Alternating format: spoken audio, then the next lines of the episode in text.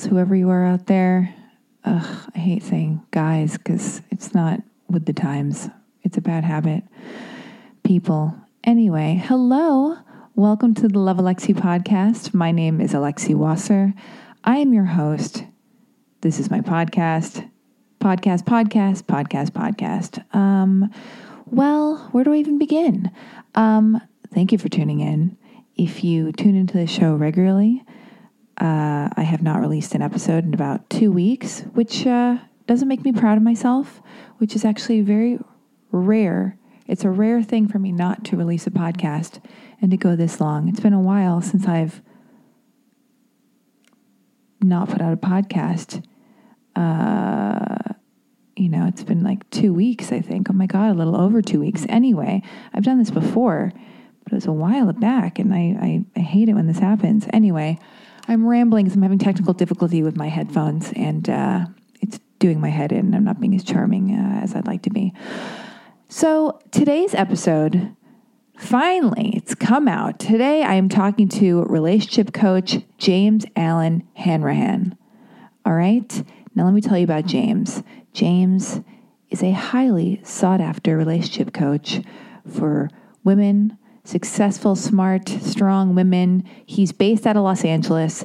If you are uh, one of these intensely wonderful, incredibly smart uh, women uh, who's struggling to achieve relationship success, go to the show notes of this podcast episode and uh, click on the link. You can visit his calendar and uh, you can schedule an appointment with him. And he gives out his telephone number. You can text him if you're serious about looking for a relationship and uh, you know uh, dating advice and coaching and what have you.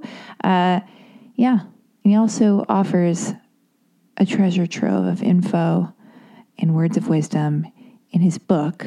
One of many, actually. His book is called Dating Advice for Alpha Women. So listen, check all that stuff out. Uh, Thank you, James, for being on my podcast. Sorry it took me so long to get it out there. I'm clearly in a weird mood. Not weird, I don't want to say weird, but uh, if you're picking up on a general uh, vibe that's not like all the other vibes I, I emit in previous podcast intros, where am I going with this? Uh, it's because it's been quite a past two weeks, and even more specifically, it's been quite. Um, quite a week. I've been going through so much stuff uh, in my personal life. Uh, I'm going to turn myself up my own headphones. You, you, you, you know, you mind? All right. Hello. Oh, that's that's that's more me than I could ever ask for in my ears. Um, and I'm just getting over an ear infection too. So yeah, we're three minutes and 14 seconds into this podcast intro, and I don't know how I feel about it. I, I want to scrap the whole thing and start from the beginning, but if I do that, I'll never fucking put out a podcast ever again. And I'm also trying not to curse. So it's been a whirlwind of a week, two weeks, months, a year and a half, a lifetime, dare I say. And uh, every single thing that I've needed to work on in my entire life uh, is surfacing and I cry in this episode of the podcast talking to relationship coach James. Um, and I just want to say that everything we talk about, it's such a raw episode. I didn't want to release this episode because it was so vulnerable, but who gives a fuck? It doesn't matter. And every single thing I was upset about and frantic about and I cried about in this episode isn't even a problem in my life. I'm not even concerned by any of the stuff that I was concerned about uh, when I was doing this podcast when I actually recorded it a couple weeks ago. That's not completely true, but the point is um because we talk about time frames and relationships and getting married and moving in and having babies and I'm concerned about my age and all this stuff and I'm so susceptible to um, anything people tell me. And James is a wonderful uh, relationship coach. He gives great advice, but I have this uh, special ability to hear everything the worst and most wrong way that the person who's telling me never intended it to be heard. So that's kind of what happens in this episode. I am the poster child for what not to do in a relationship, how not to take in information, and, uh, you know, just how not to process uh, advice that was well intended and uh, seemingly good advice, except when it entered my brain. Anyway, so what happened was I spiraled out of control after I had this uh, this recording session with James Allen Hanrahan, and uh, and what it has led me to. I'm still in my relationship. I'm dating a wonderful man who's also named James, a different James. Uh, God, I wish I had never admitted his name on this podcast. I wish I just kept a little something for myself and kept a little things, a, little something just under wraps. Anyway, who cares? It doesn't matter anymore. Nothing matters. We're all just going to die. It's just a question of when and how. Anyway, um, I spiraled and all this stuff uh, surfaced for me and I've said it before and I'll say it again, what I'm dealing with currently and have been for the past couple weeks and and sitting with is the fact that um, it's not that I'm unhappy. It's just that a lot of things in the way I've been living my life, uh, things I've been doing for a long time, are no longer serving me. I have a lot of bad. I have a lot of bad habits habits that don't work anymore, habits that never worked when I'm in a relationship, coping mechanisms and tools. Uh, because I've like led this life of like, you know, it's so boring. A bad childhood, daddy issues, PTSD, trust issues, fearful, avoidant uh, behavior in relationships. I'm super reactive. I, I have so much anger in me.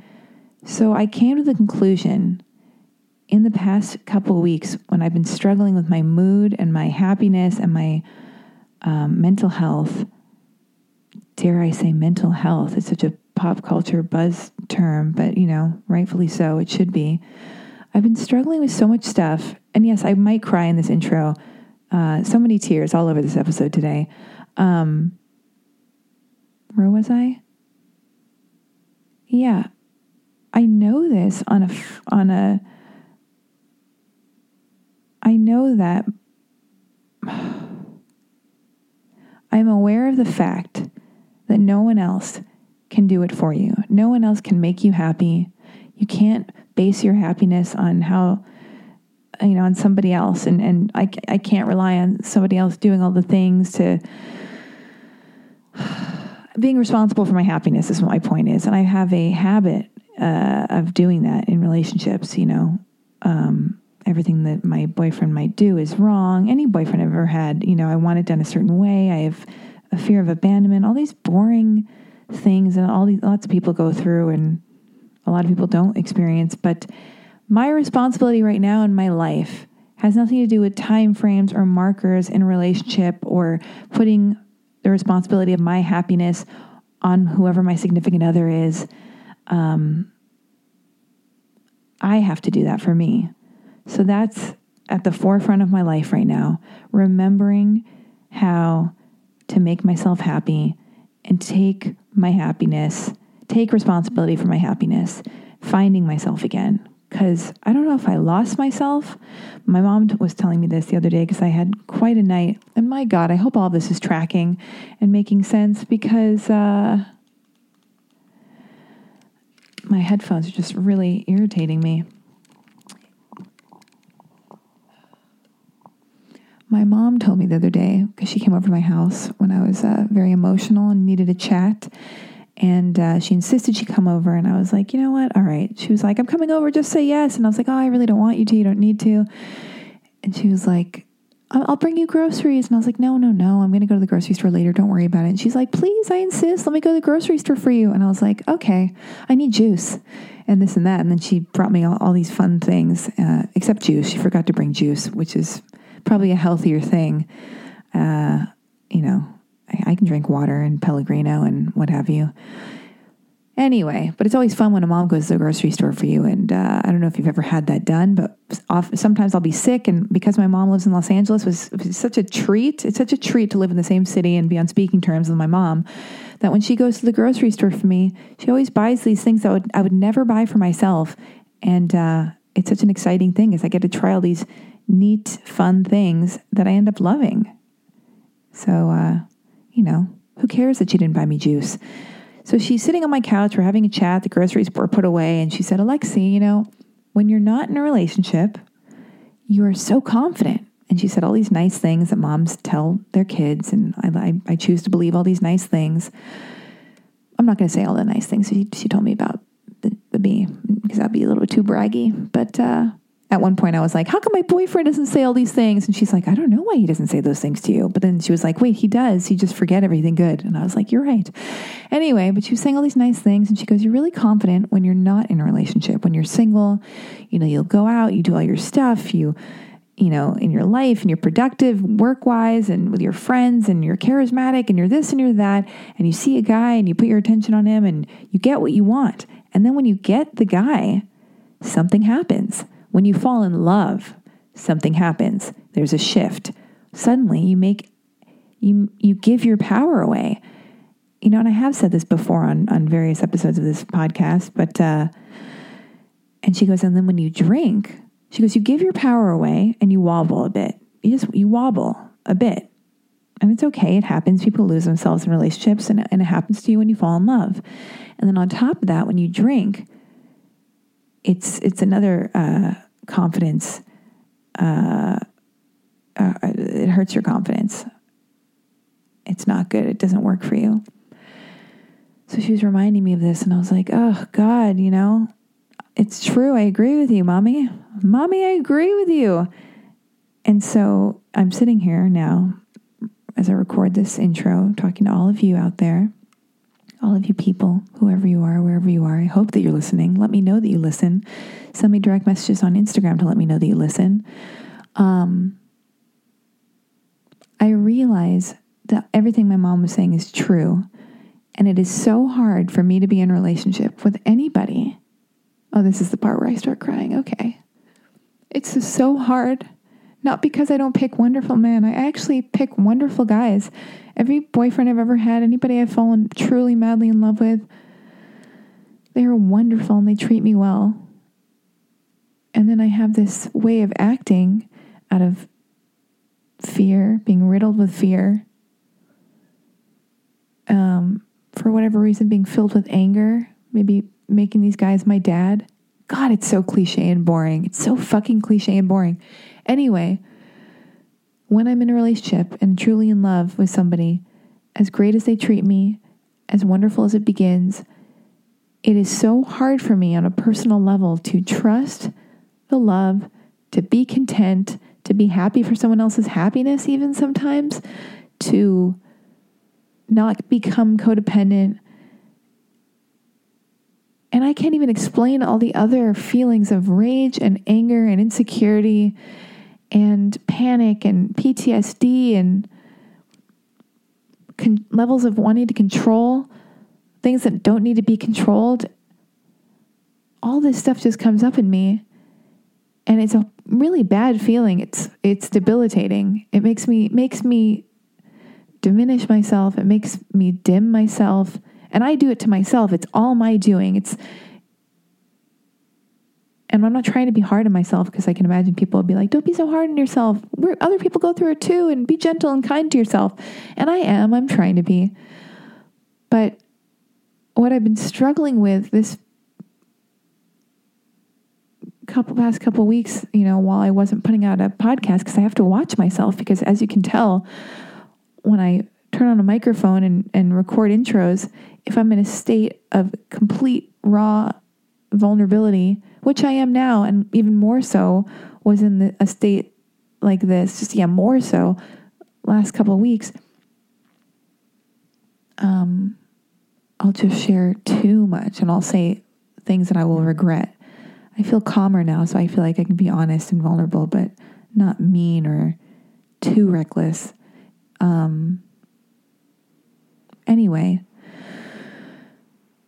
So, as painful as it is to be, so that's what I've been grappling with. Like, it, it's about me deciding if I even want to be in a relationship with anybody ever again. It's about I was I've been wondering like do I want that? Do I want to go over this hurdle? Do I want to like walk through all this pain, this like internal pain and the struggle f- that exists when I try to like let someone love me and when I love someone? Because I feel so out of control when I'm in love with someone. I feel like it's a power play. It's a a game like I'm going to lose and I want to be the winner and that's just not how you love someone and and even though my brain I know all these things and I'm you know, I am you know, smart people don't have to say they're smart, but I am a smart person and I know all of these things. Uh but it doesn't mean I stop with the behavior or acting out, or I don't feel all the feelings that come up, the uncomfortable feelings that come up as I try to walk through loving someone and being loved. So, you know, I sat down with my therapist and and he's like, you know, whatever this is, however wonderful the person you are you're with, however wonderful this person is, is this working for you? How do you how do you feel? And it wasn't working for me because I I couldn't make it work for me. And I'm still in my relationship. We haven't broken up or anything.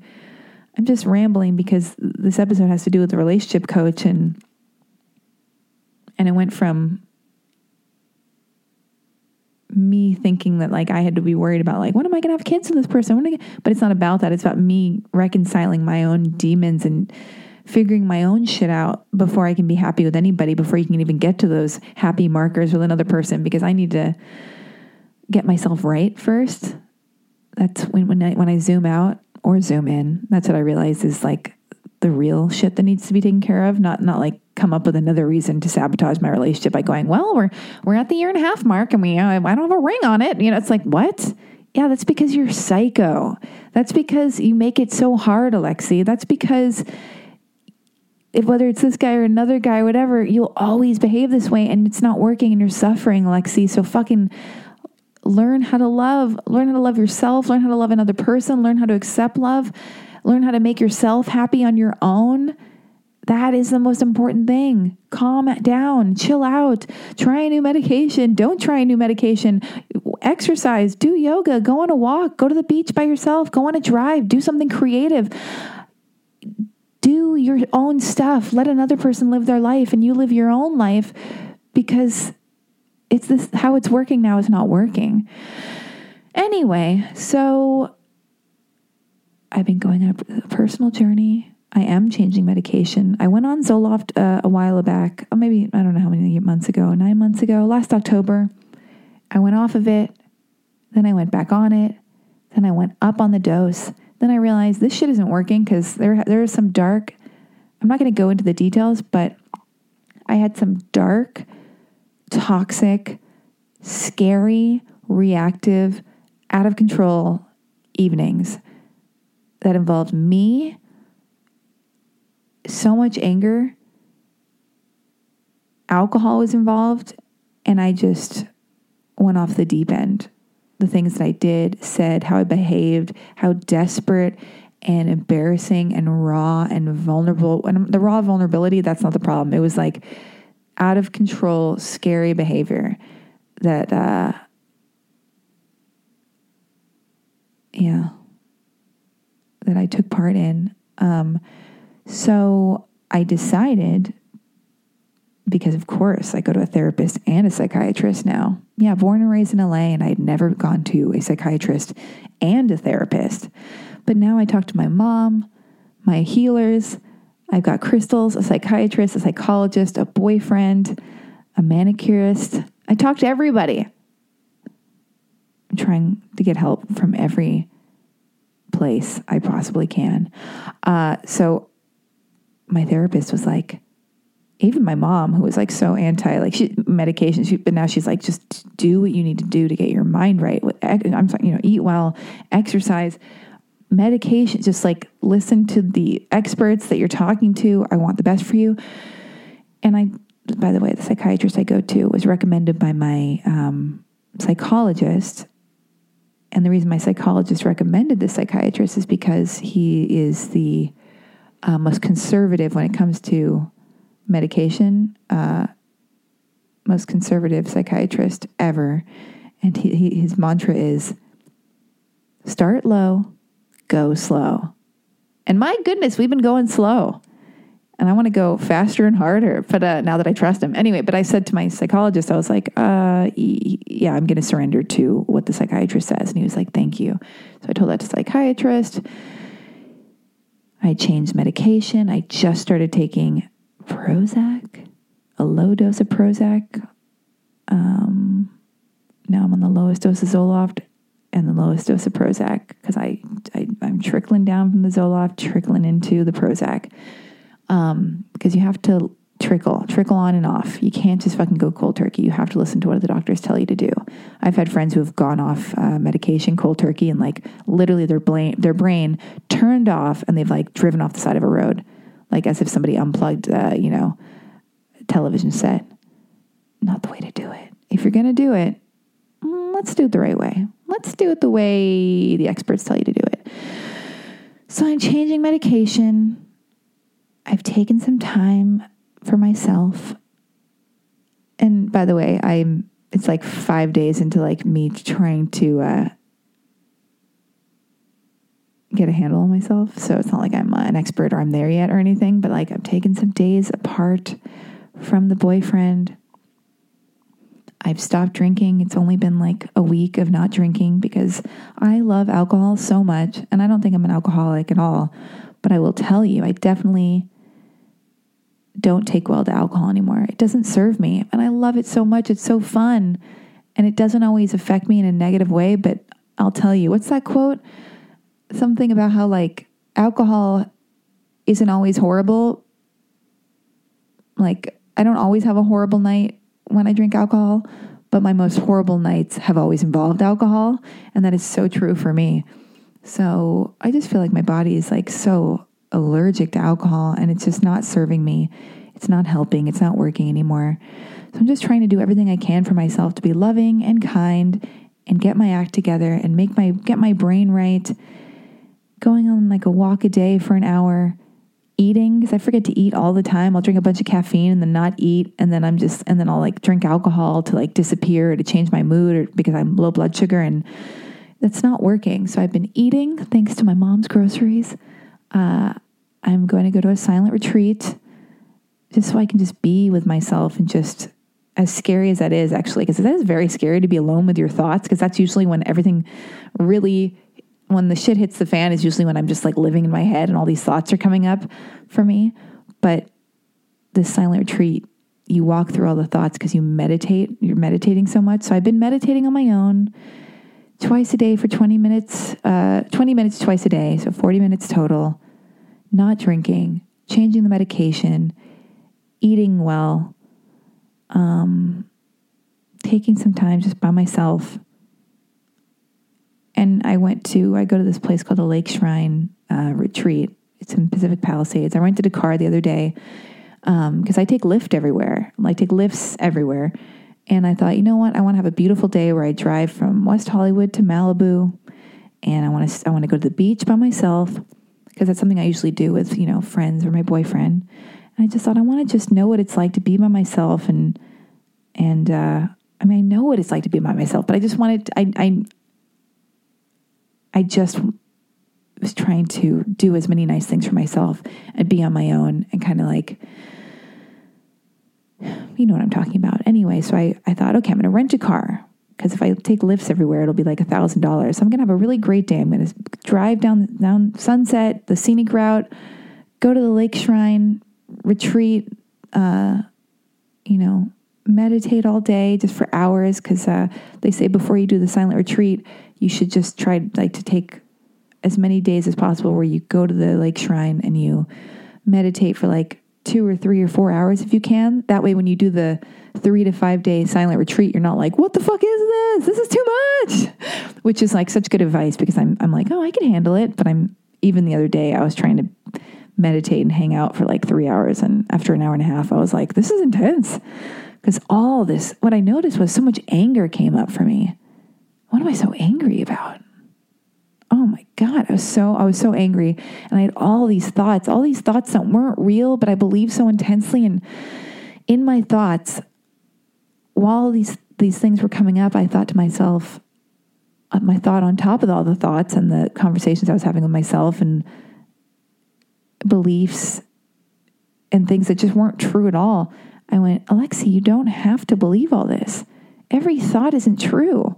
You don't have to believe or even take any of these things that are coming up seriously. Reasons why I should be angry or jealous or why I feel wronged or disrespected and why somebody should have done something something a different way and this and that. Oh my god, I was so fucking angry. I felt it in my body. Being silent and meditating and just having my thoughts come up and pass through. Oh my god, I was so angry. And it was like amazing and scary and just like a bit shocking to see how much anger is inside me. Just so much.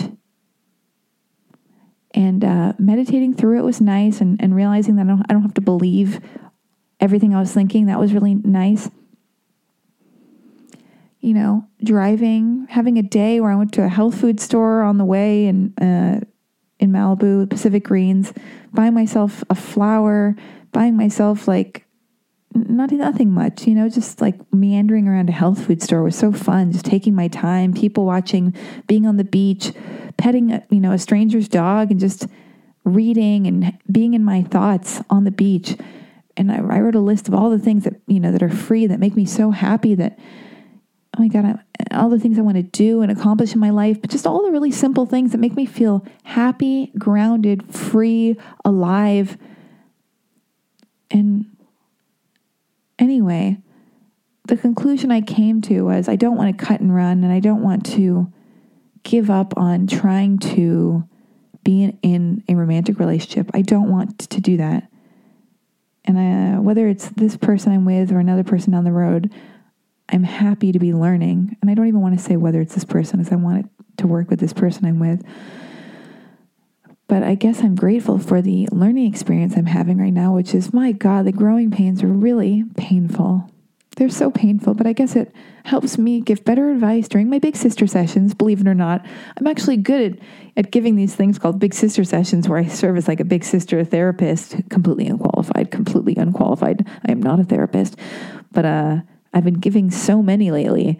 Um, and they're always beautiful. And I make these wonderful friends and have my, all my little brothers and sisters eh, during these big sister sessions. And, you know, all the pain and suffering and growth that I'm experiencing right now, you know, it doesn't hinder the sessions that I give it's actually very helpful because I have more personal experience to learn from. makes me more empathetic. Uh, reminds me and the people I talk to that we're not alone. And if it's personal, it's universal. But uh, yeah, so I just want to keep learning how to be in a relationship. I want to get over all this stuff because it's worth it. I don't want to you know, and I can always just choose not to uh, not to try to do relationships later. But uh, anyway, right now I still want to walk through all the the pain to get to the other side, all the discomfort. I mean, because there's so many rewards along the way. There's discomfort and beautiful moments and and growth and stuff like that. Um, and what else did I want to say? I've said a lot. This is a very long intro. Um, I guess, yeah, I'm responsible for my own happiness. We all are responsible for our own happiness. And uh, yeah, there's so much going on right now. My God, it seems like everybody's moody. Can I just say that so I don't feel alone in this? What else did I want to talk about? Uh,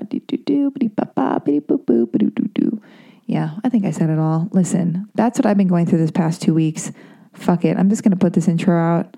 Let me know what you thought about it. Try not to be too harsh. Be as kind as you'd like to be. That's nice too. Uh, if you want to schedule a big sister session so you can be my uh, unofficial, official little sister, little brother, I would love that. Click the link in my bio on my Instagram.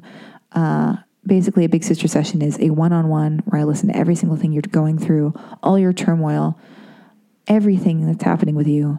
I listen, I give you fantastic advice, and uh, I actually give you action steps and tools to help you through whatever it is you're going through.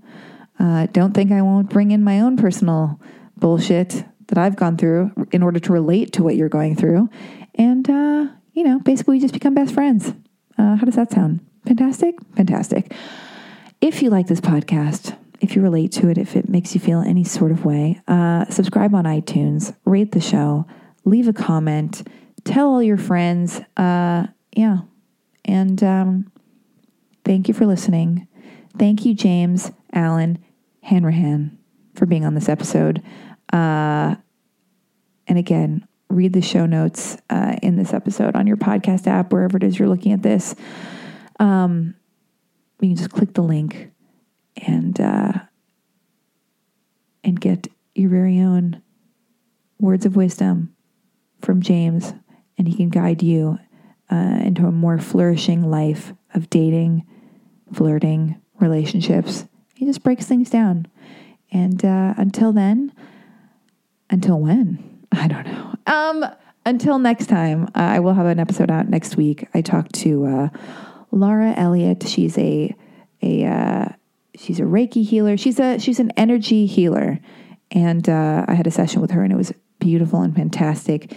And I'm going to make sure two weeks don't go by uh, where I don't put out a podcast. That, that's not that's not going to happen. Oh God, I just jinxed it. Anyway, I'm going to shut the fuck up. I should really not use phrases like that. Shut the fuck. up. I'm going to uh, I'm going to throw us over to the conversation I have with James Allen Hanrahan. Please enjoy it. Let's be friends on Instagram. Please DM me. I need to know. Uh, I need to know you're out there. Let's hold each other's hands uh, through this life of uh, joy, suffering, despair, growth, love, and death. All right. Thanks for listening. Bye. Talking. Just you sound great. You sound Okay. great. One day I'll be able to force. That's what I was going to tell you. You have a great voice. Oh, my God. Thank you very much. yeah, I oh was my listening to your voice. I was like, wow, that's good. Jeez. Oh my god. You hear that, people? Jesus Christ. Listen to her voice. All right. Okay. I'm great. I'm so Girl many- knows what she's doing. I hope so. Oh man! By the way, from all my listeners, uh, just to set the stage, uh, provide you with uh, you know what's going on here right now. It's fucking boiling. It's boiling, isn't it? It's hot. And you're wearing a button-down shirt. I'm just trying to look good, even though we're on the radio. You look fantastic. uh, and because uh, I don't have air conditioning, and if I did, I would have to turn it off anyway because it would mess up the sound quality of the podcast. I've turned off the fan, so I just want to apologize to you, James. it's all right. It's okay. It's my boyfriend's name too, by the way. Is it really? This is gonna be great. I mean, they're gonna be really in love with you, or just be really angry and disappointed nonstop. Even though he's a great boyfriend, I'm always. Uh, Yeah, that's the way it goes in love. I get it does it because it's like I'm always I can always tell when I'm in love because I'm always angry and disappointed, and it's not even the guy's fault. It's just my relationship to a bad father and how I deal with men. So it's really irritating. But I guess we'll get there anyway. well, you know what it is? It's it, love or hate. Those are both good. It's when you're indifferent that you have a problem. It's true. so, so fighting is sexy. Fighting is good. Fighting means, you know, people in relationships, the people who love you will fight with you. Yeah. People who don't, The people who don't gonna leave. oh, they're gonna leave. They're just like ugh, glazed over and gonna gonna leave. Um, tell me how to say your last name so I don't fuck it up because I always have this fear of mispronouncing people's names. I have a way to do it. It's called Han Ra Han Han. Do it again. Ra Ra. Han. Han. All right. You listeners can't see that, can't but see I'm making hand signals for that. We did a high five kind of vibe. Han. Then we're like pulling down a thing like or like go team kind of vibe. Yeah. Ra. Like rah rah sis boom ba. Uh-huh. Han. Hanrahan. Hey, Did I nail it? James Allen Hanrahan. Yes. So, how did you end up being a relationship and dating coach? I wasn't planning on it, Okay. and then I got married, and I was so inspired by being married. Why? I thought, wow, this is great. And I was an insurance agent. I was selling health insurance. And I thought, this is great. I'm making all kinds of money. I got residual income and life is good. Then they changed the healthcare laws. And there went my business as far as my residual income. yeah. And then I met my, my mentor, quite by accident, Dr. Pat Allen. She- I heard she was on your show. She was on my show, Yeah. and I've been to, to two of her uh, her seminars. Yeah, and she's amazing and she's she's brilliant. Wait, how did you meet her? I just went the same way you did. I went to her seminar. Oh my god! And then it turned out at that time, this was like eight years ago, she had a school. And so I went to her seminar, I fell in love with her, and I'm like, okay, I'm joining your school. And I spent two years with her, and then I ended up studying with her for four years, and I wrote those two books with her, actually A Life of Love and Dating Advice for Alpha Women. And those are both written with her. oh my gosh. So goodness! she's been a, a tremendous influence on my life. Wait, so you you spent two years studying with her? Four Actually, years? four. Four years. years. Uh, two years school, and then two years of extra credit. what happened to the school? What happened? To, what happened to the school? well, you know, she's 84. Oh, that's true. You can't be doing school all the time. That's true. 84, you got to take it easy for a second. Oh my god! When what brought you to her in the first place? Just by accident, just by serendipity, I just saw, and and she, the funny thing, she doesn't really advertise, so you have to accidentally find her. Yeah. Or the way I like to do business now too is by referral only. Oh, is that true? Why is that? You got too many weirdos? no, no, I'm just kidding. I mean, but I do believe in referrals because it's self-evident. If you help somebody, then they want to help others, and they tell you. So I think it's a good way to go. You wanna pass and you on. meet like-minded people that you actually like. Oh, that's true. I know. And I found out about you because my friend Mish, who's been on this very podcast, Mm-hmm. and I know she uh, she adores you and thinks you're really good at what you do. And uh, I need you to solve all my problems too. I'm going to be. I'm, I'm a client now. I'm, I'm officially a, a client. I, I sign up. I hope you don't mind. Um, Yeah, that's what I'm talking about. Like that's how I met Mish. You know, Yeah. she, she, you know, by referral, and then she referred me, and then she referred me to you. And I'm just saying, Well, what is I it- believe in that kind of thing. on your website, it says you you're an ASR and a TA practitioner. What does that mean? ASR is androgynous semantic realignment, and that's actually the doctoral work of Dr. Pat Allen. And what it means is that we're all androgynous. We're all a mixture of masculine and feminine energy. And it's somewhere along a continuum. Some of us are more masculine energy, some are more feminine energy. And somewhere along that continuum, we all fall. So, this concept that she came up with, which is pretty brilliant, is that you can, by using your words, you can align your energy to either be more masculine or more feminine as you choose. And what is a TA practitioner? A TA practitioner is transactional analysis. What is it? Transactional analysis, and that's by Eric Berne. And he's another brilliant guy. And what he came up with was an easier system. Like he learned like the Freud kind of system, and he made it a little simpler. And he focuses primarily on communication. And this is going to sound funny, but how to talk like an adult. Oh boy, I, I know. think I, I think I need that. talk adult to adult. Okay. Because there's three ways you could talk. You could talk parent to child. That's where you try to tell people what to do. Yeah. or you act like a child, child to child. And child to child is not all that bad because it's kind of what we're naturally like. But what we're trying to do is in conversations is get it to an, especially when you have a challenge like with your boyfriend or any kind of challenge with any kind of person. By the way, everybody, I'm thriving with my boyfriend. He's wonderful. He's the greatest. I don't want me. To, I don't want anybody to think I'm shitting all over my boyfriend. I've had problems before him. I've had problems during. You know, I'll always have problems, but I'm just trying to work through them and be better. So I just wanted to clear that up. Anyway, keep going. I love you, James. I do. all right, keep going. So what I was saying is just just to make conversations so that you can ask for what you want and say no to what you don't want in an adult way that people can hear you and not feel threatened or well there's three ways. You can either try to intimidate people like do it my way or else or you can try to seduce them. Hey do it my way. Look at everything i did for you. But we're trying to find a way what we call negotiate. So you negotiate with love. Hey i want this. I'll give you this how do you feel what do you think How do you break out of bad habits if you if one person in the relationship has been acting a certain way the entire time that causes the other person to feel like they're on eggshells and they're they're like, "Oh god, like she's she's always been mad at me for all these little things." And how do you stop the other person from being on eggshells? You just have to show good behavior for a while to make them trust you again. Does that make sense? Well, yeah, I hear where you're going with that. I mean, there is an aspect of you have to build. If you, something happens to somebody, then they have to build. And this is true even when you first meet someone. You have to build a trustworthy record with someone. A trustworthy record. So over time, so it, and you really bring up a good point because the most important thing, what I look for when I'm talking to any clients or even my own life, is the people you're dating. Can they make and keep agreements?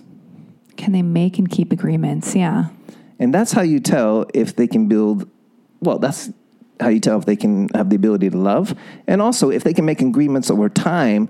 So you start with simple agreements like, hey, I want to take you out and, and let's meet at eight o'clock. If the both people show up, well, we're on the track. And if they can keep simple agreements, then we can add complexity. But first, you have to show me that you can keep a simple agreement. I can keep simple agreements. And Good. And he, and, and he I'm can, sure James is happy about that. Well, and he can keep simple agreements, but it's the complex things that are like I have. I will zoom out again, and, and, and it will be all about you. But I'm going to zoom in for a bit and get okay, really deep. zoom. Where you got to go? Uh, I have a lot of problems that I bring to my relationship. okay. I bring a lot of daddy issues, uh, reactivity, vigilance when he does, my partner doesn't deserve it, and uh, you know, just a lot of turmoil. I'm addicted to fighting, a lot of turmoil, and where it feels like you know, and I've got this very stable, nice man in my life who has never dealt with a person like this before. He's British. He's comes from a healthy family. Uh, so what my point is, I suppose, is uh, I don't even know. I, I, the complexity is I just don't know how to. Um, I'm usually in the wrong, but I don't want to be wrong all the time. He's not always right just because I'm the crazy person in the relationship. I just don't even know where I'm going with this. I don't know how to. Uh, I don't know how to. I don't know. Well, I know get you. I understand what you're saying. But the one thing I would say is, just so we all know, we're all wounded. Yeah. Okay, so Well, good. Everybody, including your English boyfriend. No mm-hmm. offense, James. No, it's fine. It's fine. We're all wounded, and that's okay. So it's the people who are willing to walk with you. That's what we're looking for because there are no perfect people. So we can just rule that out right away. Yeah. But getting closer to your question, one, if you're more specific with me, that would be a lot easier. But two, it just comes down to you just have to just let people know who you are and what you want, and what you don't want. But if you have an example, then we can really go to work on it. I think I just have a lot of bad habits where I always like to find something to hook and hook. excuse me, you guys. For example, like specifically, like Oh boy, I don't even know if I can get there. I'll probably I'll remember in a bit and then I'll get back to it. I'll, I'll you know, there's just too many. And, uh, and then I, I feel like lately what I'm learning is, uh, I always think everything has to be perfect in a relationship, and whenever if he has a weird tone, he's not in a good mood, or if I have a problem, I always go, "It's all ruined." Oh my god! I blow everything up, up thinking, oh my God, we need to break up now. It's not perfect. You're going to hate me forever. I'm filled with shame. You'll never not be mad at me for this. So, and what I'm learning is if somebody's going to walk with you, and apparently, and supposedly the walk is supposed to be like until you die or one of you dies, maybe that that comes up like problems arise and it's just how you deal with them and you just let things go and and you make room for problem interactions and that's okay Absolutely. You bring up a good point because the thing is, here's the thing. If you want a relationship, you're going to get some of what you want and some of what you don't want. And you got to be okay with that. yeah Because that's the deal. You don't get everything. You don't get everything. No, sorry. And there's no perfect people. That's what I told you. There's no perfect people. So the people that need perfect people, they got to stay by themselves. Yeah. But if you can deal with the fact that people have, for lack of a better word, issues, Yeah. that we're all wounded to a certain degree, but that's what makes us human. That's what makes it interesting. And when someone can sit with you and walk with you, that's how you really feel love for them. When they don't run, Yeah. you're like, wow, this is amazing. They haven't run yet. yeah, because I yeah I get so into like codependent love. I, that's my my usual thing is like, oh my god, I. Uh, you know, dating addicts or musicians, which is probably the same thing. Like, I love, uh, you know, you were a musician. I don't know if I'm not saying you were an addict. Okay, anyway, I'm just saying you yeah, get just lay it on. Well, yeah, I didn't do any of those things. But you, didn't do, you didn't do any of those things, but I'm just saying you get the music scene. You know, it's a kooky scene sometimes. But Absolutely. uh, so I, I'm like a person who thinks, oh, it should be like passionate immediately. Uh, you fall in love, you say that in a week. You want to get married, but those things always burn out. Now I'm in a healthier thing, and I'm like, oh my god. I'm in this thing. It's, it's supposed to be like this. It's supposed to be like wildly romantic, having sex on the kitchen counter every day, at least once a week. You know, oh my God, we're not having sex two, two or three times a day. But then I go, wait a minute, all those things ended. This guy's still here after all my bullshit. Anyway, No, you bring up a good point because here's the thing. As you mature, you realize, like, I talk about this. When you meet someone, especially like musicians, no, no offense, musicians, I've been one, okay. Mm-hmm. They, they're, they start at level 10. that's me all the time. Level Yeah. So you're like, level 10, whoa! Let's go. Yeah, Sex every second. Yeah. Let's go. But level 10 is not sustainable. Yeah. And that's why they can't maintain it. So it lasts like, and we call it uh, 90 days, 90 day wonders. They, they last 90 days and then they wonder what happened. Oh wow. Because you can't sustain that level. Yeah. So for me, I try to tell people look, how about we start at level five and build?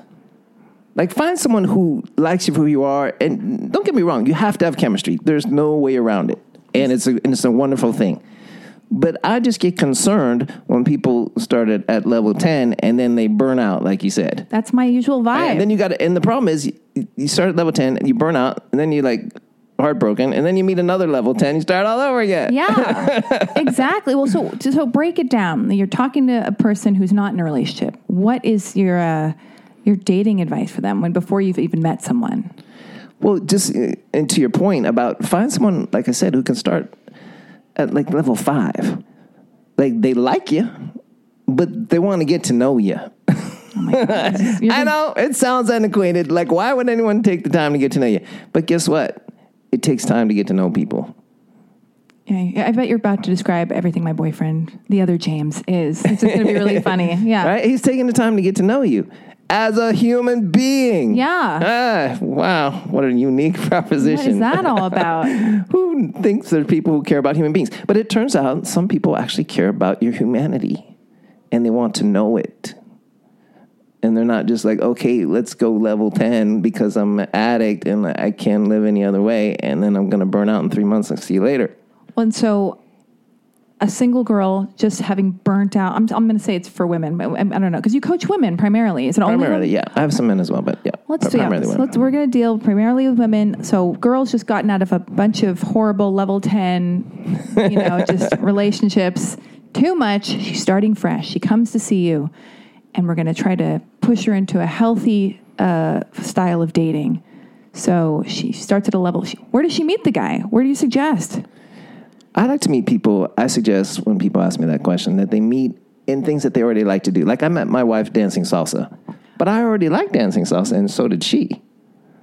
So something that you already like to do, and that might be. And I like workshops, events. I really like classes. Yeah. Something that's going to meet for eight weeks or twelve weeks because that you get to meet someone over time, and you see how they interact with other people. And you don't really need to make a date because you're seeing them next week anyway. I love it. Yeah. All right. Keep going. So that to me, you need like a workshop because I like places where there's some kind of unstructured time. Like even when people meet in the grocery store, it's because they're waiting in line, or they met at the car wash because they were waiting for their car. So unstructured time is a really important aspect. Something that you're interested in that you both have something to talk about. So like if you go to a workshop on you know Chinese cooking. Well, it turns out you both know how to talk about Chinese cooking. Yeah. And it's a starting point. And the most important thing is go where you are happy to go. Oh, that's true. Don't go where you're not happy because people are attracted to happy people. Then why do I have a boyfriend?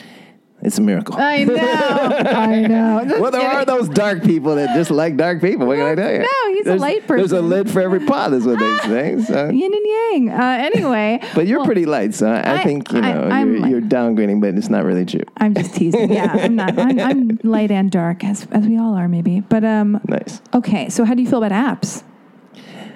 apps it's okay whatever you do okay but i will say this the game is played in person Tell me what the game is. Tell me everything. because you do not know the person until you meet them in person you do not know if you have chemistry for that person you have to meet them in person so and you know everyone's got a great picture we're in la everyone looks amazing Yeah. on picture Yeah. okay it's amazing i've never seen so many great pictures Yeah. but you got to meet people in person because 90% of what we're doing is body language, tones, gestures, postures. It's so little the visual aspect of it, and you have to feel their energy. So, my point to you is fine, do an app, but make sure you see them in person as soon as possible. Well, so like as far as like we're talking about feminine energy and masculine energy, and uh, and I read Getting to I Do, and had Pat Allen on the podcast. What do you think? I mean, it's a bit confusing because it's like, uh, oh, guess a woman needs to know what she wants to lead with, right? What energy? Like if she wants to be the masculine energy or the feminine one in the relationship. Yeah, I mean, look, I wrote a book called Dating Advice for Alpha Women. Dating because, advice for alpha women. Okay, because alpha women Am have I, both energies. am I alpha? Absolutely. Oh boy, here we go. Oh my god! But I So- want to be feminine in my rom- romantic yeah, relationship. but I want you, but you want to have a choice. You want to be able to access your feminine energy or your masculine energy. So it doesn't do you any good to be feminine at work, like when you're doing your thing. But in your relationship, if you want to be, but what I'm trying to get people to understand is that we're both and we're evolving. Okay, so women and men are becoming more of both.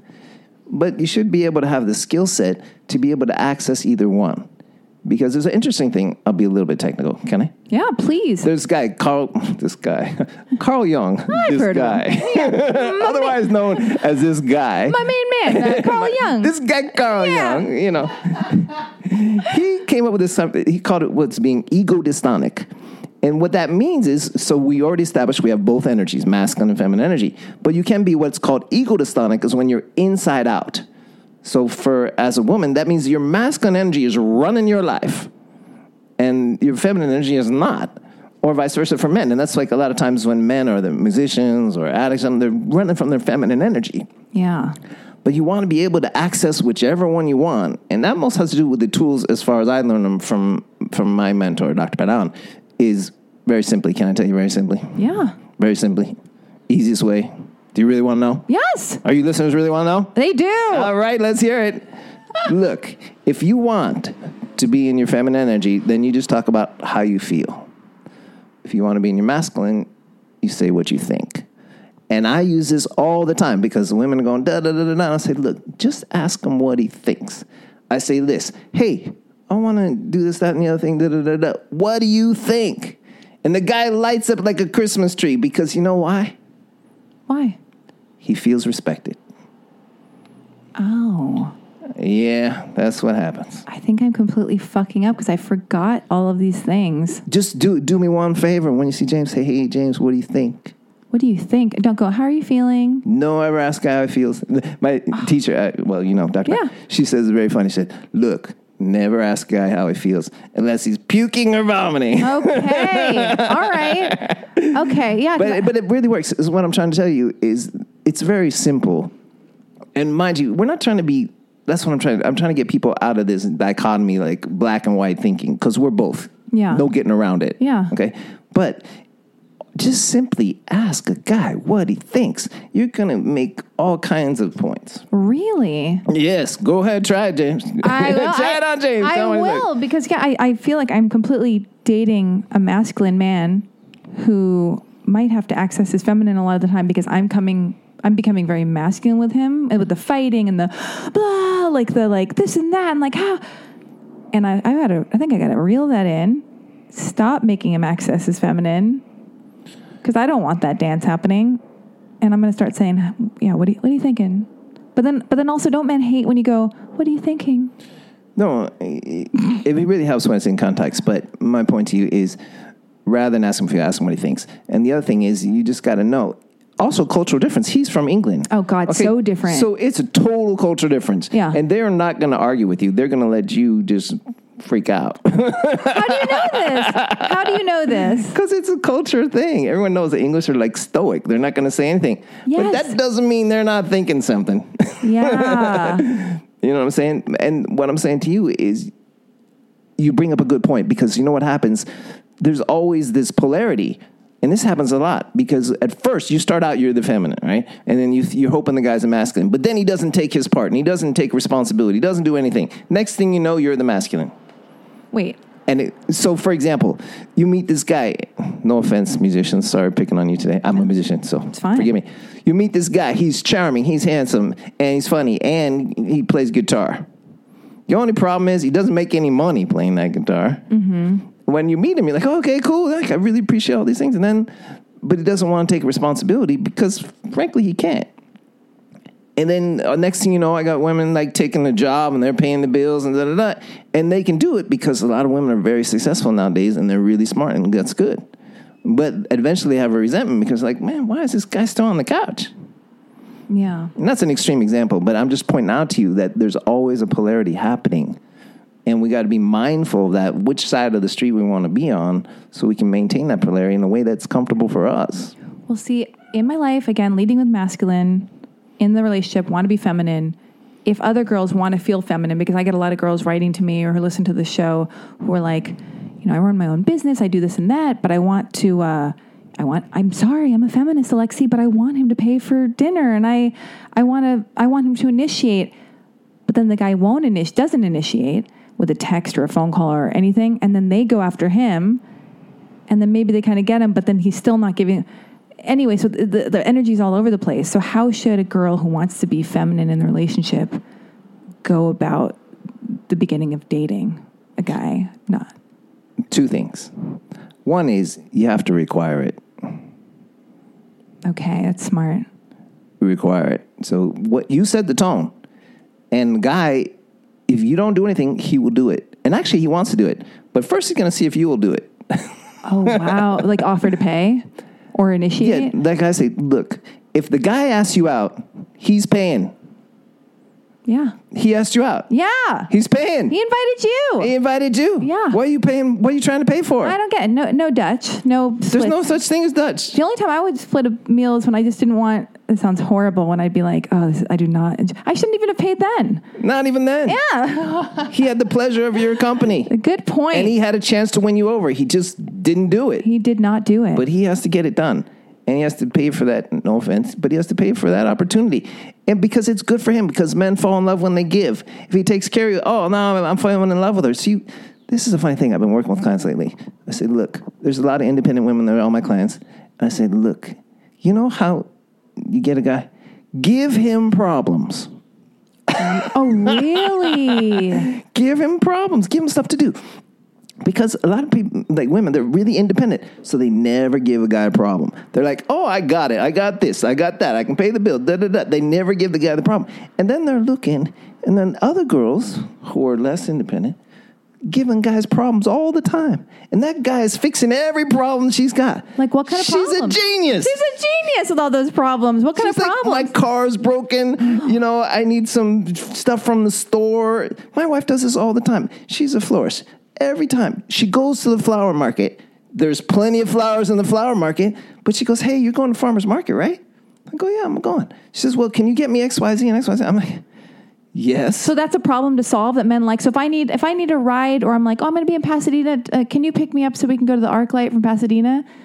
Is that okay? Is that is that a problem to solve? Yes, Oh, because he feels like he did something for you. Oh, my god. We're natural protectors and providers, so you got to give us a chance to do something. But if you're like, hey, I got it, I got my Uber and I got my da da da, so you know, don't worry about it, and I got my own money. Look at this. Oh my God, really? Yeah, give him problems. So if I'm a damsel in distress, sometimes that's actually a sexy thing for the man, even though because I'm always afraid, oh, he's going to get mad at me, he's going to be annoyed, he's going to hate me. No, he's gonna love it. Really? He's gonna go, wow, because at the end of the day, the guy feels like, wow, I solved a problem. Does he really think that? Does my James think that? Is it subconscious or does he consciously think that?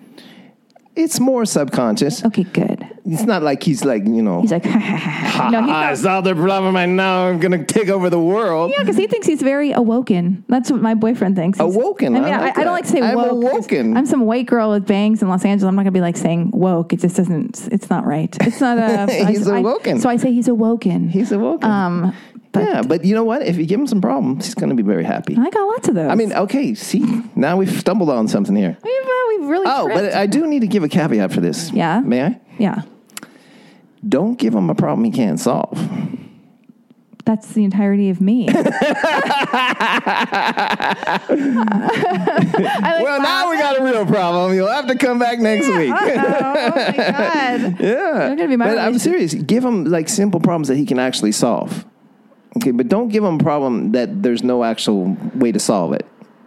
Hmm. Like if you need, you know, stuff from the store, that's an easy problem to solve. But if there's something that's beyond his bandwidth or scope, like, you know, fix the internet and he knows nothing about internet or something like this, don't give him those kind of problems. Give him problems you think he could solve. Is it cheating to uh, ask him to pick up flowers for me? I know your wife's a florist, but if I want flowers, shouldn't I just let him buy me flowers? I'm getting a little too. Uh, specific. here. Now we're getting specific. Okay. Okay, now it's getting interesting. Tell me about your flower thing. he, he does bring me flowers all the time, but if I, uh, you know, if I want flowers and I say, "Oh, can you pick up some whatever?" Isn't that rude? Shouldn't he just do it himself? Is that too bossy? That's not a problem to solve. That's just a bossy monster. yeah, you bring up a good point because I got to be careful with you because yeah, you're tricky. Okay, I know. I All think too much. You think, and that's that's another really good point. Oh no. If you're more masking. stop thinking. Oh my God. So wait, I don't want my Stop thinking. Start feeling. How do you feel about that? Tell me what you feel. Feeling. That's feeling. good. How am I feeling? Nothing more than feelings. if I tap into my feelings, and by the way, I don't want my listeners to think that uh, that we're saying, listen, have a lot of problems, be a dam- be a damsel in distress. Stop thinking, you thinkers.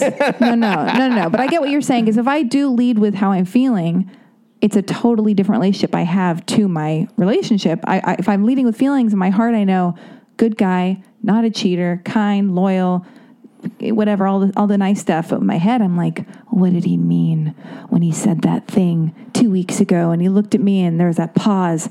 Oh my god! Like I don't know, you know, like that's when I'm overthinking, which is something I do all the time and causes a lot of stress. Absolutely. Um, but you want some flowers, right? I do want some flowers. Okay. So here's how you get flowers. How? I'm so excited. Here's the thing, and I'm a very practical person. Okay, I'm not. Uh, I don't believe in theory. I believe in the practical. I believe in what works. You don't believe in what? In theory. Okay, Okay. theory. So I'm not a big theory person, and I believe in the practical aspects, pragmatism. Okay. So first thing you gotta do with a guy, if you want flowers, first you just appreciate what he's already doing for you, no matter how minuscule that may be. So say he brought you some candy bars. Oh, thank you so much for those candy bars. Those are amazing candy bars. Da, da, da, da. You got to set them up on the reward system because guys get paid in appreciation. Hmm. If you appreciate what they do, they will do more.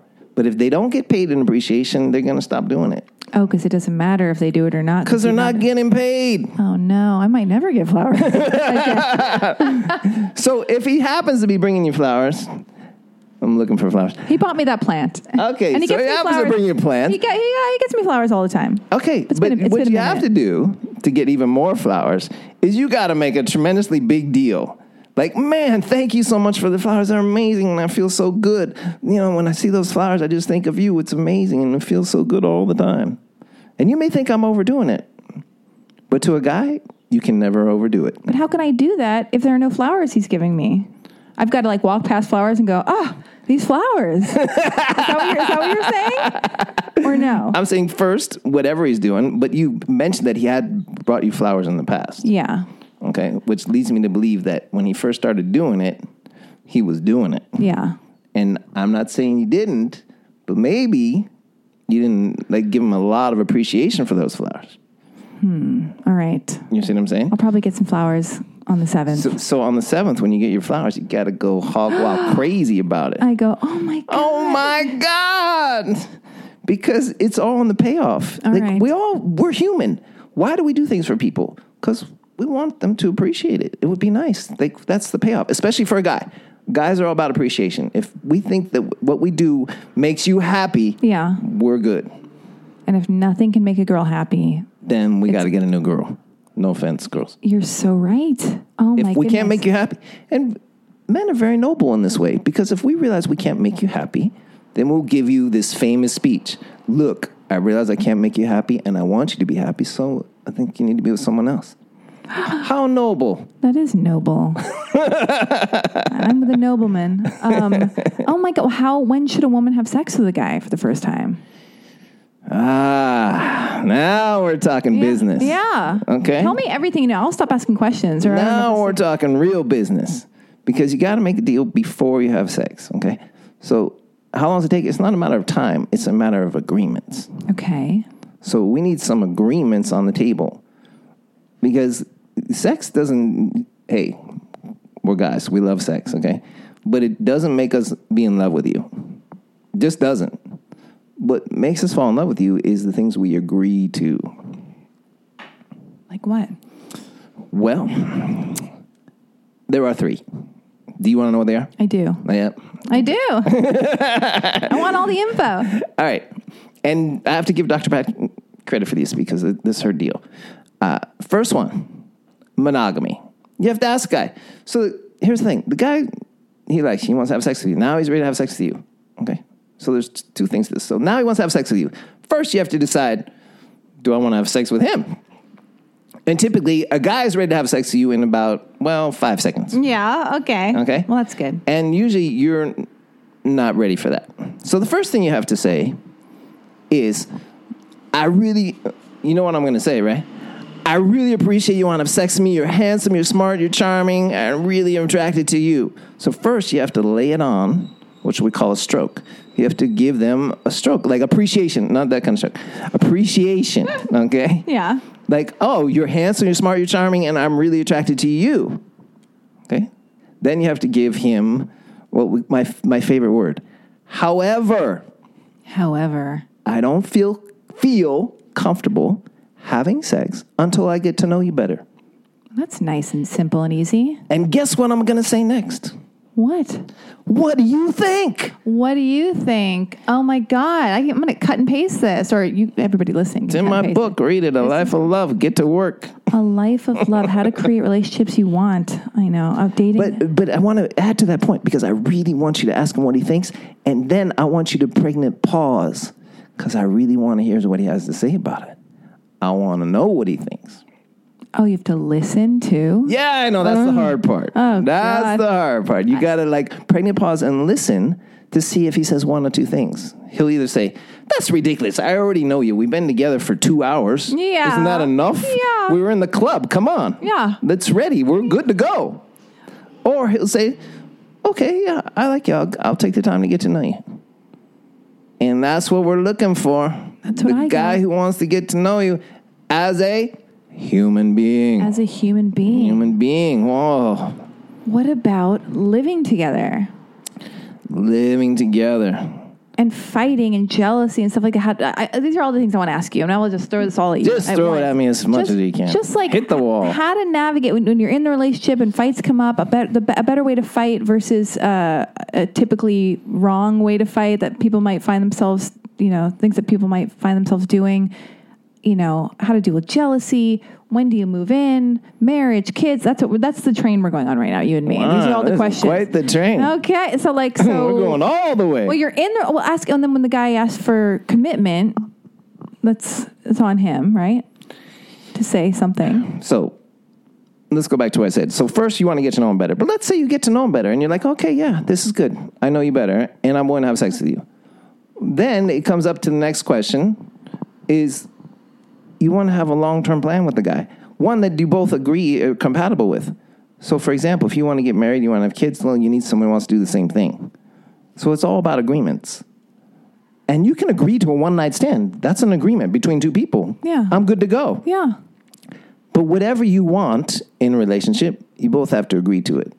And we need to put it on the table. I call it putting on the table where we can see it Yeah. and then both agree to it. Because a lot of people, they they can agree to monogamy and then continuity means you can see each other regularly, so that's easy enough.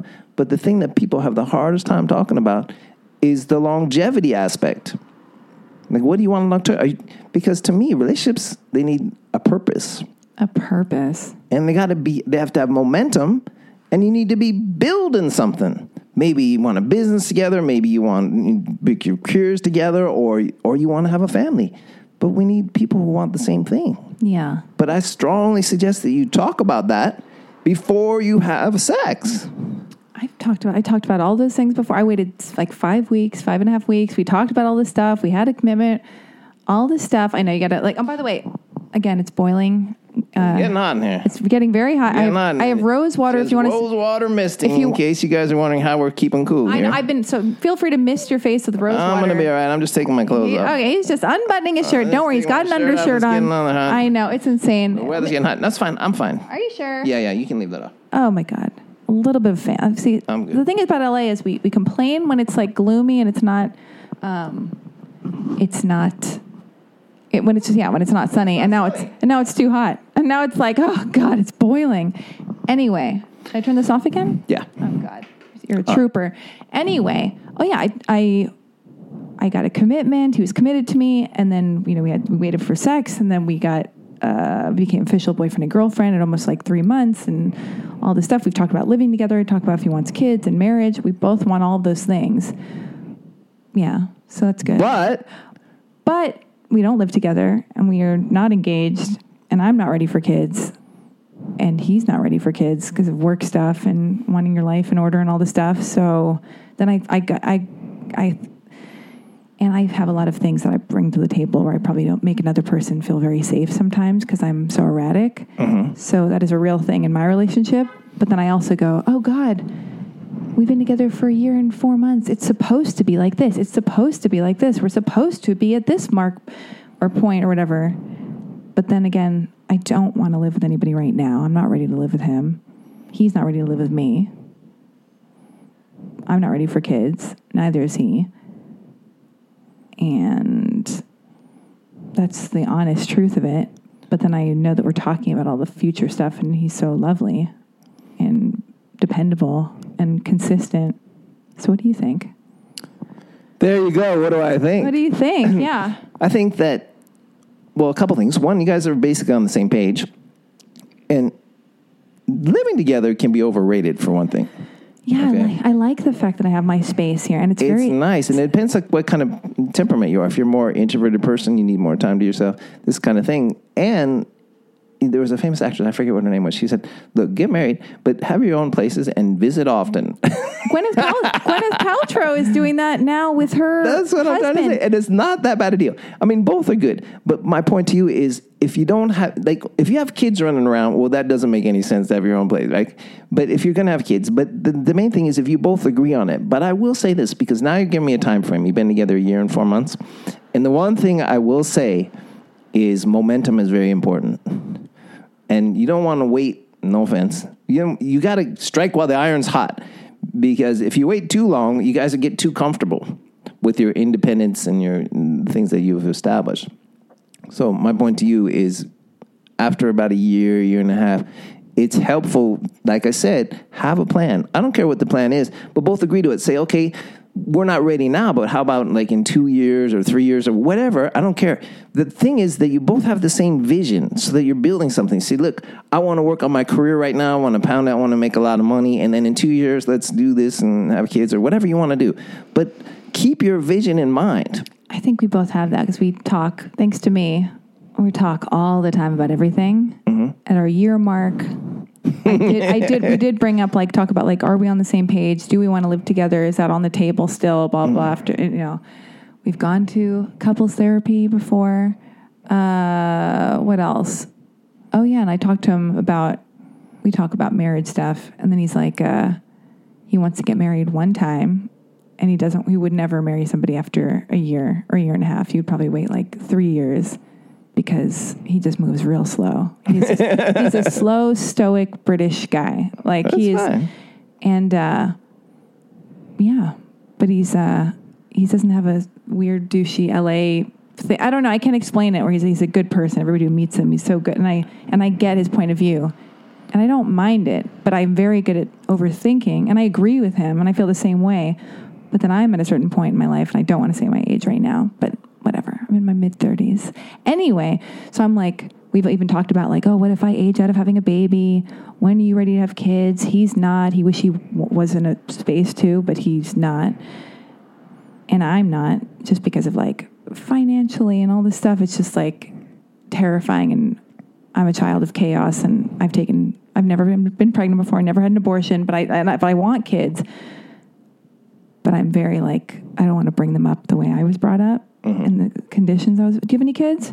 No kids. No kids. And you're loving life. You're flourishing. You're having a nice time. Yeah, but th- it's something I regret because I waited too long You did. and I I expired. You, ex- you didn't expire. I, men can't expire. Can men expire? I would just say this. It takes a lot of energy to have kids. Oh. So people think, oh yeah, guys think, oh yeah, I have kids when I'm older. Yeah, good luck with that. Because when you get older, you don't have the energy you had when you're younger. That's just the way it is. I got plenty of energy. That's fine. Yeah. But you know what? The younger you are, the easier it is. Yeah, he's 35. Yeah. So I'm just saying, Yeah. there is a time element to it, and you do need to pay attention to it. Yeah. And if you neglect that, you can miss out on seeing your kids. Well, this is such a weird thing because Oh my god, I'm I getting too into my life right now? Is That's okay because we're going to dissect it and well, because share it with others. I've and my therapist, you know, my everyday not relationship therapist, but like some whatever. Um, I've been working on things I've brought to every single relationship, just the same kind of behavior, the like vigilance and arguing and fighting and not trusting and reactivity and extreme jealousy and just like reverting to being like a hysterical little girl. And I've kind of like pushed every single guy. I, I'll read old journal entries and I don't even know who I'm talking about because it could be.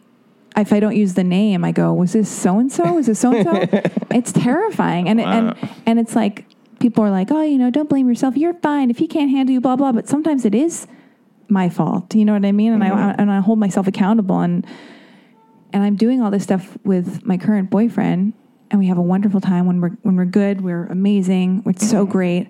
But when it's bad, and for the most part, it is me creating a problem out of nothing because it feels so good. I like that. I just like love fighting, or I just take everything the worst way. What did that mean? Or why isn't this? It's not perfect. Everything's wrong with that. Like, but he's still here. He's still here. He could have left a long time ago.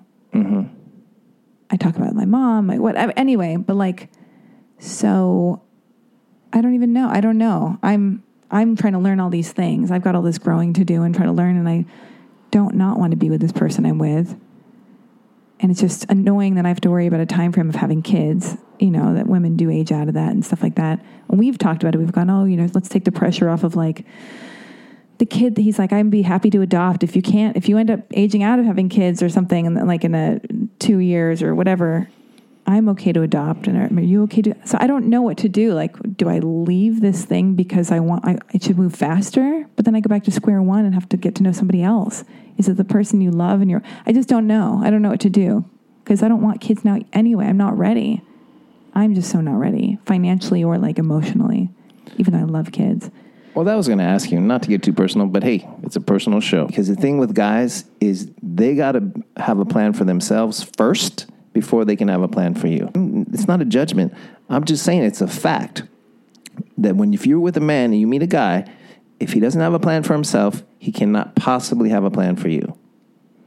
So what do you do in a situation like that? Well, You get out of it? no offense, but you do have to be objective, and oh you Oh my have to put a time frame on how much you can last on that kind of thing. Because the thing is, it's just reality that even though I said, you know, guys, time out, they got a longer time frame than you. So right. I've been thinking about this lately. you Where know, so he's 35. Well, yeah, he could, no offense. 36. But 36. But he could piddle around for another four or five, no offense. Even 10 years, Six, 46. seven, eight, 10 years. And no offense, but you can't. I can't. So that's why you have to make a deal. That's why I say it's all about agreements. And you would take a risk with anybody, okay? But I will say this if the guy, and I'll say it again, if the guy doesn't have a plan for himself, he's going to be hard pressed to get a plan for you. Yeah, and I'm like potentially giving up my chance to have a child.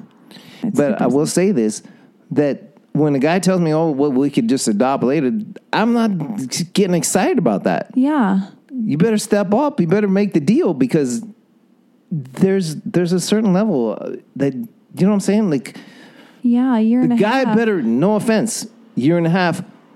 No offense. Sorry to get so serious, but he better make a deal. What's the deal? What do you mean? The deal is like this is what we're going to do in two years or one year or two years or what, I don't know your exact age, but in the time frame that's comfortable enough for you that you can have the relation, the family that you want. You know, I did say like, oh, I would love to have a baby when I get pregnant when I'm like 39, have a baby when I'm 40 because I went to my uh, doctor to find out about my follicles and my eggs and all whatever, and that's a possibility. Like I'm looking good or whatever. So in that department, and then I know that for him that was like a lot of pressure, like with the dates and the thing and the 40 and the this and that and the buying a house and whatever. You're shaking your head no. You're like, I don't like this. This is not good, right? I'm just saying it. It's fine because here's the thing with guys, we got to walk through that, and we're not going to do it. And what did I say in the beginning, Alexi? I said you have to require it. I have to require it.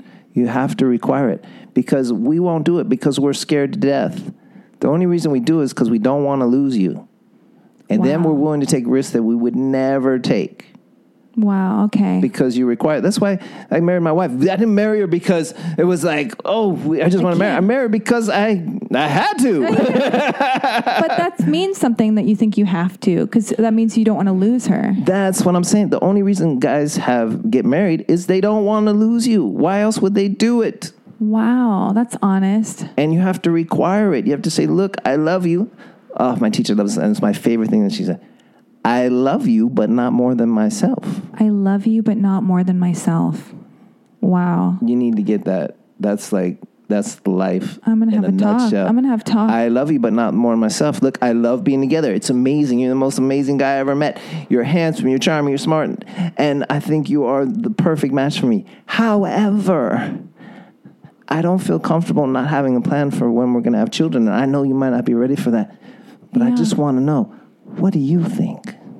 Oh wow, this just shit just got really real. it's got real, real. Like my heart is like, because you're not wrong. Because the funny thing is, I get all murky where I'm like, oh, well, of course, you know, it's if it's like him wanting to set up his life, and of course that's his track, and that's not personal towards me, and I, I can respect and I get it.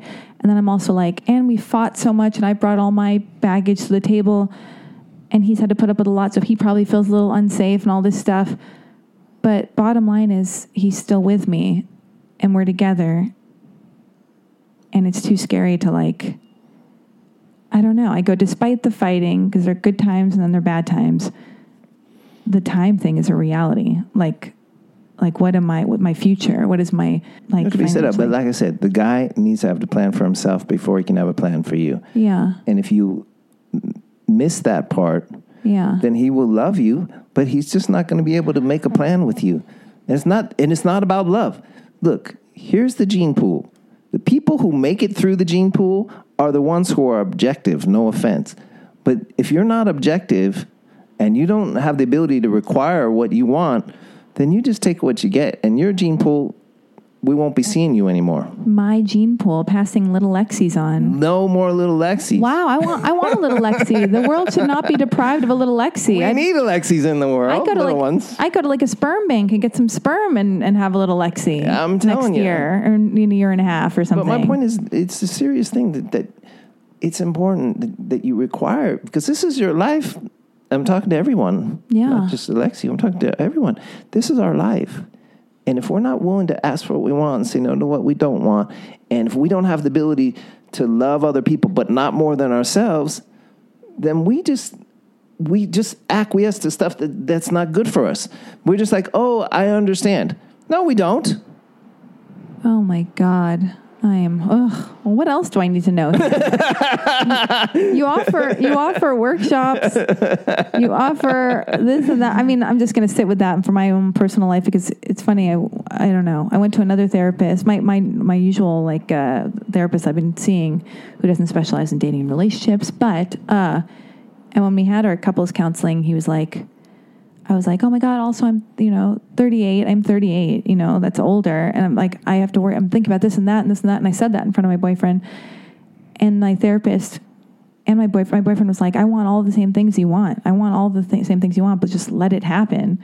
And my therapist was like that too. He was like, right now you're dealing with this stuff. To add that to it, because we're already going through so many other things. So, and I do value his advice. So where does that leave me? What do you think? Well, I don't want to go against anybody, but I don't believe in letting it happen. I believe in making a plan. Making a plan.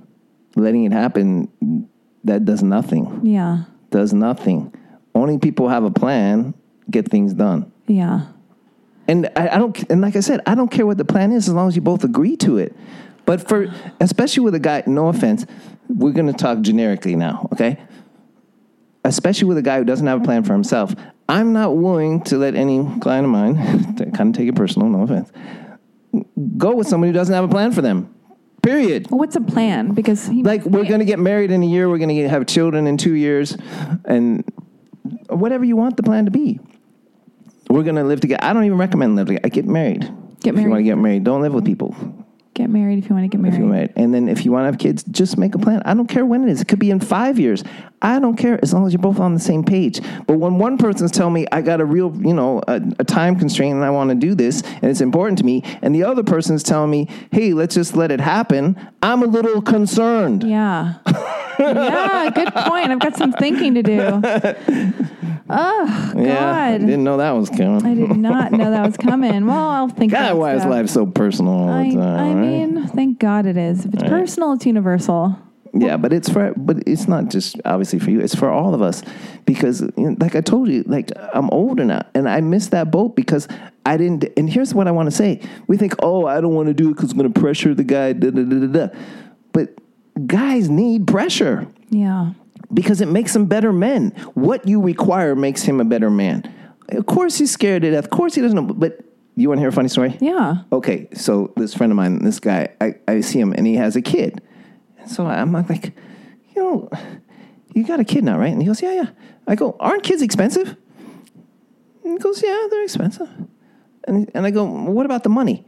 And he goes, don't worry, they bring their own money. What do you mean? What? That's what I said. I said, what do you mean? Brings your own money. Yeah, bring your own money. So I think about it. I go home.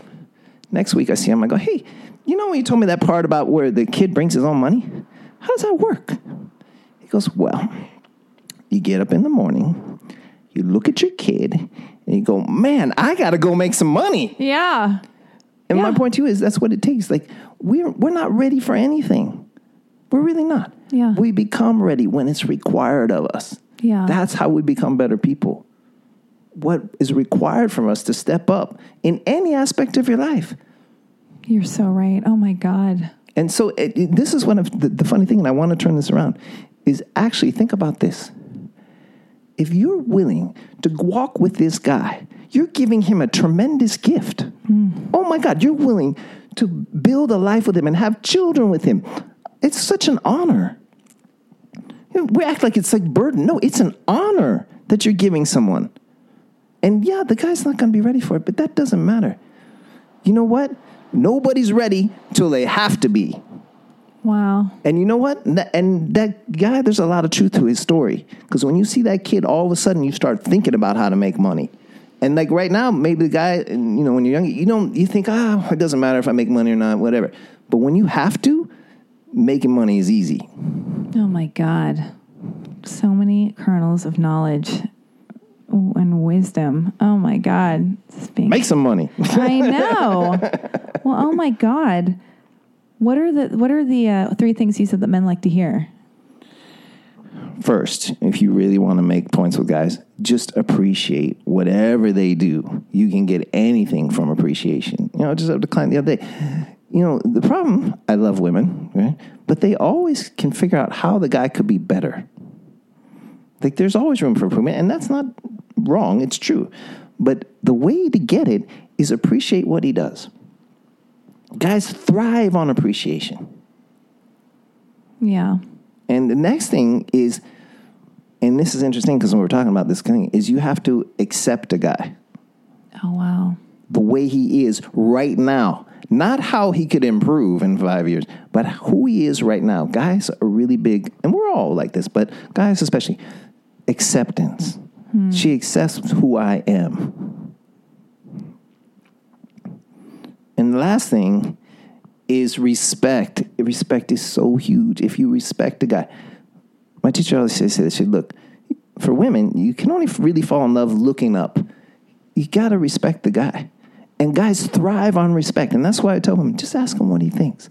Because it's a sign of respect that you respect his thoughts, his suggestions, his ideas.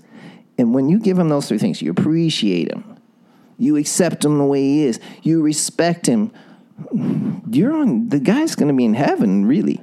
You know what? Listening to all this, I, oh God, this is so real. But uh, all those three things I think I don't do, or according to him, I don't do. And I think like we're both addicted to each other and we love each other and we want it to work so badly. But he does so much, and I'm always co- come. He always feels like I'm criticizing him that he's not good enough. Even though I don't think I'm saying that, that's the vibe he gets from me, and he's always telling me that. Uh, I've heard like you don't respect me. I've heard Yeah, and I've even said I don't think I accept you. I've like actually said that. So when you're dealing with those three things, and then let's say later today, knowing how I am, even for like an hour of us only meeting just an hour ago, me going over to his house, being like, "We need to talk and make a plan." How could I even bring up a conversation like that when I've done so much damage to a relationship? Really good question. And the thing is, two things I want you to know. One, things can turn around really fast when you start to apply these principles, when you start to appreciate what he does, when you accept him, when you respect him. I've had a client we've been dealing for like over a year, okay? And she finally started to do it. She, she used to think that, wow, if I just tell him what he does wrong, he will do better. Yeah. But it, it doesn't work. But when she started telling him what he does right, I respect you, I respect what you think, change the whole story. And you bring up a really good point because we don't we don't want to walk over there and say, okay, we need a plan. That's not how we're going to do it. Because I feel like that's my way of sabotaging it further. Like I know I've got him in the spot where it's been really rough for him, and I mm-hmm. put a lot on him, and I've treated him really a certain way. And if I go over there and put this ultimatum on the table, I know I'd probably be doing it just to be like, well, now you let me down. I knew you'd fail me. I knew you'd abandon me. I knew you wouldn't be up to this. It's like I'm trying to push him away. I'm trying to like end it. Mm. And now this is such a good way to wrap up a logical thing, but it's like a weird manipulation. Like I know we're not in a good place, but I so want it to work, and I know he does too because we, we've like stuck it out because we could have broken up many times, and majority is because of my behavior. So now if I go over today, which is probably what I will do because I have a tendency because it'll be a a good way to fight or start a problem or make it heavy and not just let it be good because it hasn't been able to be good for a long time. I haven't been able to let the relationship just breathe and be good for even a week. We get into a fight every week, if not more. Mm-hmm. But I'll probably do that. not without me helping you. Really? no, because we're not going to do that. Okay. Absolutely not. And there's no need to do that. Really not. And the first, and that's why I try to tell my clients, look, first you got to get it with yourself, okay, before we go telling everybody else Get, and the guy what? What what do you really require, okay, and then you got to like own it and be comfortable with it. But the first thing I want to say is, look, first, we only try that conversation and you thanks you for being so real because that's the real shit. And we all do this. It's not only alexi. Everyone listening is doing this. Yeah. everyone we all do it. What are they doing? we're all trying to push people away. We're scared to death of them. We all do it. We all hit the wall. We all hit the wall and that's why i said the people who will stay and walk with you that's amazing even if they walk five minutes that's amazing but here's what i want you to do i don't want you to go tell them hey we need to plan another. that's bullshit because you're right you're just trying to kick them out the door what i want you to do is say look I really care about you. I appreciate you. Thank you for all the things you do for me. I accept you the way you are. Look, I respect you and the man that you are. You got to build people up. And you got to say, look, you know, sometimes I'm difficult, but I appreciate that you stay with me, that you walk with me even when I'm difficult. You know what I'm saying? And just say what do you appreciate about him, what do you accept about him, what you respect about him. That's how you do it. And I always tell clients, look, don't try to fight on the bad days. You only try to negotiate on the good days. When you're already in a good place and you say, hey, you know, I've been thinking about, you know, how we're doing and what we're doing, and I was just wondering what you think you know, because you know, a couple really, couple years, and you know, maybe we come up with a plan and have kids, and this is what is something I've always wanted to have. You know, what my wife said to me. What? This is how she got her Tiffany ring. Oh God. Yeah, it really works. You should listen, ladies. She goes, look, I'm like Tiffany ring. Those are expensive. Then she goes, it's always been my childhood dream. It's always been my childhood dream. and that might seem stupid to you, but it works. Because, like I said, as men, we really want to make you happy. Yeah. And we want to feel that what we do matters to you. And what I'm saying to you is, no, we're not going over there to them, hey, we need a plan and da da da. I didn't say that. And I hope you guys don't go run out and doing that. What I'm saying is, it's important that you know how to require one, but it's even more important that you know how to say it. And you better call me and talk to me personally because everything's different. And, you know, if you want to work with me. But my point to you is right now, we don't go in there guns ablazing. That's my we go in appreciation ablazing. We go in respect ablazing. We go in what do you think ablazing. and then you watch the guy, he's gonna blossom in front of your eyes. The guy's gonna puff up and look like th- three inches taller Yeah. Because you know you really get that piece because we don't have to tell them today. First, we have to show that we actually admire the person and that we think they're actually capable of the job that we're about to require. You're right. I got to get quiet with myself and go because I pick on him so much. And I am so difficult. I don't even know if I'd want to marry me. You know? Yeah, but everybody's difficult. But you, and that's the thing is that's why I try to help people. Thank you because you you're willing to look at yourself, Yeah. and that's the difference. Because people think, oh, it- you know, people call me. They don't want to know it, but they always think it's the other person. Yeah. But it's never the other person. It's always us. And so we work on ourselves, you say, look, oh, and now you just become aware, like, look, I'm really picking on this guy. Look, I'm trying to push him away. Da, da, da. But that's normal. We all do it. But your job is just to go, okay, I know I do that. And I've had the history to, to back it up, and I have my script that tells me to do it. But now that I'm aware of it, I'm going to do it differently. And I'm going to do what they call contrary action. Instead of uh, complaining and telling them how chronically unhappy you are, That's exactly what both those things. Everything you're telling me is I do the opposite. So imagine you're my boyfriend and I'm doing all these things to you. How would you feel? Yeah, like that's what I'm saying. You do you really, you know, this is what we don't understand. Do you really think that complaining and telling people you're chronically unhappy is going to get you what you want? no, No, but we do it anyway. because it feels but so my good. but this is the thing. So what's the difference of the difference? If you're chronically unhappy, then like I said, the antidote is appreciation. Appreciate what he does. You got to look. Like I was just talking to my client the other day. I said, look, it's all about attitude and perspective. okay, Attitude and perspective. So if you start looking for what is good in that person, that's what you're going to get. oh, I like. I just heard a phrase: "What you appreciate appreciates." There you go. So all I know is with this man that whenever I do my we should just break up thing, which I've done a million times and he's done a million times, uh, I think, oh God, I don't want to be out there again. And I don't think I'll find anyone better than him because he's so great and I do really love him and I do trust him and I do. So a year and six months will be on September 7th how do I follow what you're saying? Lead with appreciation, respect, acceptance. What do you think? Stop complaining, stop being chronically unhappy and sharing that with him and making him think he'll never be able to make me happy because these are all the things we're up against. I am like, do I do everything? I'm like, what You're the not poster to child for what not to do. That's awesome. I'm the poster child for what not to do. And then I'm like, why hasn't he asked me to live with him?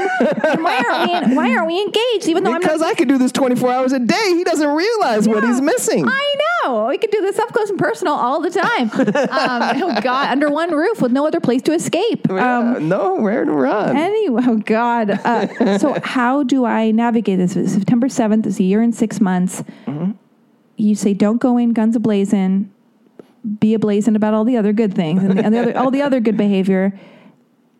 Yeah, like pretend I'm just yeah, spoon feed this info to a baby. How do I navigate this? What, so when when would I have that conversation with him, or do I watch him change because his behavior you said will probably shift, right? yeah, because you're going to take the quote unquote pressure off him as far as him not being able to make you happy.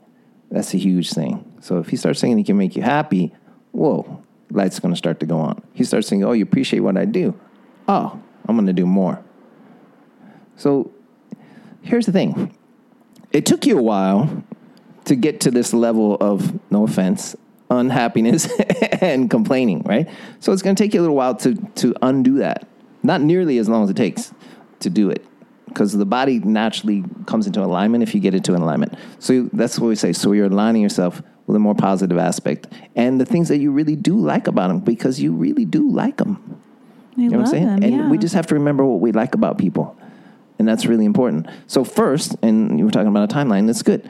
But first we need some time to rebuild it's I call it the you know, it's like a bank account. Okay? You're overdrawn on the complaining unhappiness account. And you need to deposit in the appreciation and you, you make me happy account. Once that happens and your balance is back up, then you can negotiate. And you can negotiate from a good place. So if the guy already feels like I can't make her happy, telling him about your plan and what else he needs to do is not exactly going to go meet well. He's not going to go, "Oh, great, I already don't make you happy and now you want me to to sign up for life for this." Well, no one's going to do that unless they're completely codependent. And he's healthy. And he's healthy, so that's not going to work. So we have to do the opposite, which is build up the appreciation, build up the, the kindness. And I call it simple, like kindness and careness. I know it's not a word, but my wife uses it. Kindness and careness, you know, and so that so it, that it's pleasant to be with us. yeah. You know what I'm saying? And we and, and and again, at first, this is what I'm trying to tell people. First, it's change of perspective and attitude. Once you do that, the rest is easy to negotiate because you're negotiating from a place of love, not lack. Oh wow. So how long does that exist? I mean that that Just give me the I'm just like, but, but like, when am I allowed to bring this up? Because we have talked about these specific things, and he's like not ready. And if it, what does it have to do with him building his life? Bef- like he's get, getting his life set up with like you know having his dreams realized, putting enough money in the bank account. Even though I'm like, there'll never be enough money in the bank account to feel totally secure ever. And he's like, how long do I have to be nice? I mean, before I can bring up the thing again with how because I feel like he'll always respond the same way. Well, I say that, and you bring up a really good point. So thank you for saying that, uh, because th- that's the art. So the art is in the timing and the delivery. Okay, it's not what you say; it's how you say it. It's when you say it. Okay, so that's the art. But you've told me that you're very withdrawn eh, on the bank account of appreciation and acceptance. So first, like I said, I'm a very practical person. First, I think we need to build that up. First, I have to feel that he thinks he can make you happy and that you appreciate what he does. Okay? Once that's been established and it's an energetic thing, I don't know, it could take a week, it could take three weeks, four weeks. I don't know the time frame of it, but you'll feel it energetically because he starts to want to do more and want to be with you more. Okay? Yeah. And then when you're in a good place, then you can say, and this is when you have to tell people. And again, now it comes back to once you've established baseline that we're actually normal people, that we could actually have this conversation. We're not dealing with our resentments and all this anger and frustration. Now we can say, look, I really, watch how I say this. I really love being with you. You're handsome, you're smart, and you're charming, and I've loved this year and a half that we spent together. It's been the best of my life. However, I don't feel comfortable not having a plan for when we would have children. What do you think? Yeah. But do you see how simple it is? It's like it's very human. Yeah. I'm not I'm not blaming you or shaming you or coercing you or anything. I'm just telling you, hey, look, I appreciate everything about you. However, I feel uncomfortable with this aspect of our relationship. What do you think? Because it's a negotiation. yeah. And then he's going to tell you his side of the deal. Well, I think this, that, and the other thing. And if you're both adults, you can negotiate a deal. Like, I'm comfortable, let's say, let's do it in six months. He says, well, I can do it in a year. Okay, let's do it in nine months. Whatever it is. But it, it's all a negotiation. Yeah. But first, we have to bring it to the level where we're, we're calm, basically. Yeah. And we say, look, I love you. And that's what I said to you.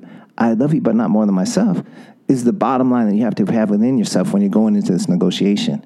You have to say, look, I love you, but not more than myself. You don't have to say it to him, but to yourself. Okay. And you say, look, I love you, you're smart, you're charming. I just don't feel comfortable. We don't have a real solid plan with a time frame Yeah. of like, in, do you want to do this in a year or two years? You know what I'm saying? Is this about marriage or kids? Probably more. Whatever kids. you, that's what, whatever's I important to you. Whatever you want Yeah. the, here's the whole premise of what we do. This is my, my title of my book: How to ask for what you want Yeah. and how to say no to what you don't want. Now that sounds simple, but when you care about somebody, it's one of the hardest things you can do. I'd rather just be engaged. Like engaged, being engaged matters, and then kids are the most important. Yeah, thing. but that's what I'm saying. Whatever it is, and we're all different. We all want something different. But like I said, we both have to agree on it. You say, I want to be engaged. And he says, okay, yeah, me too.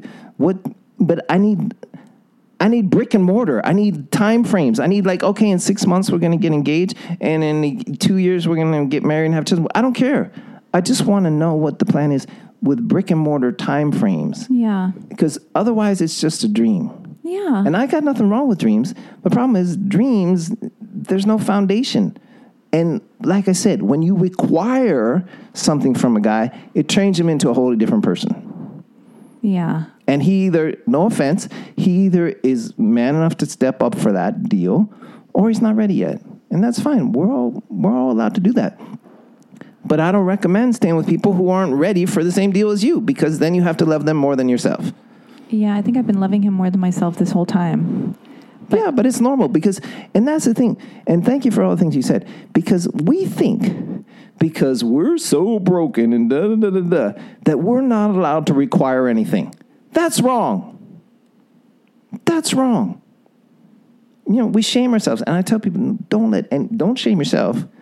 There's a difference between guilt and shame. Guilt is for something you did, you feel bad about. Shame is for something you think you are.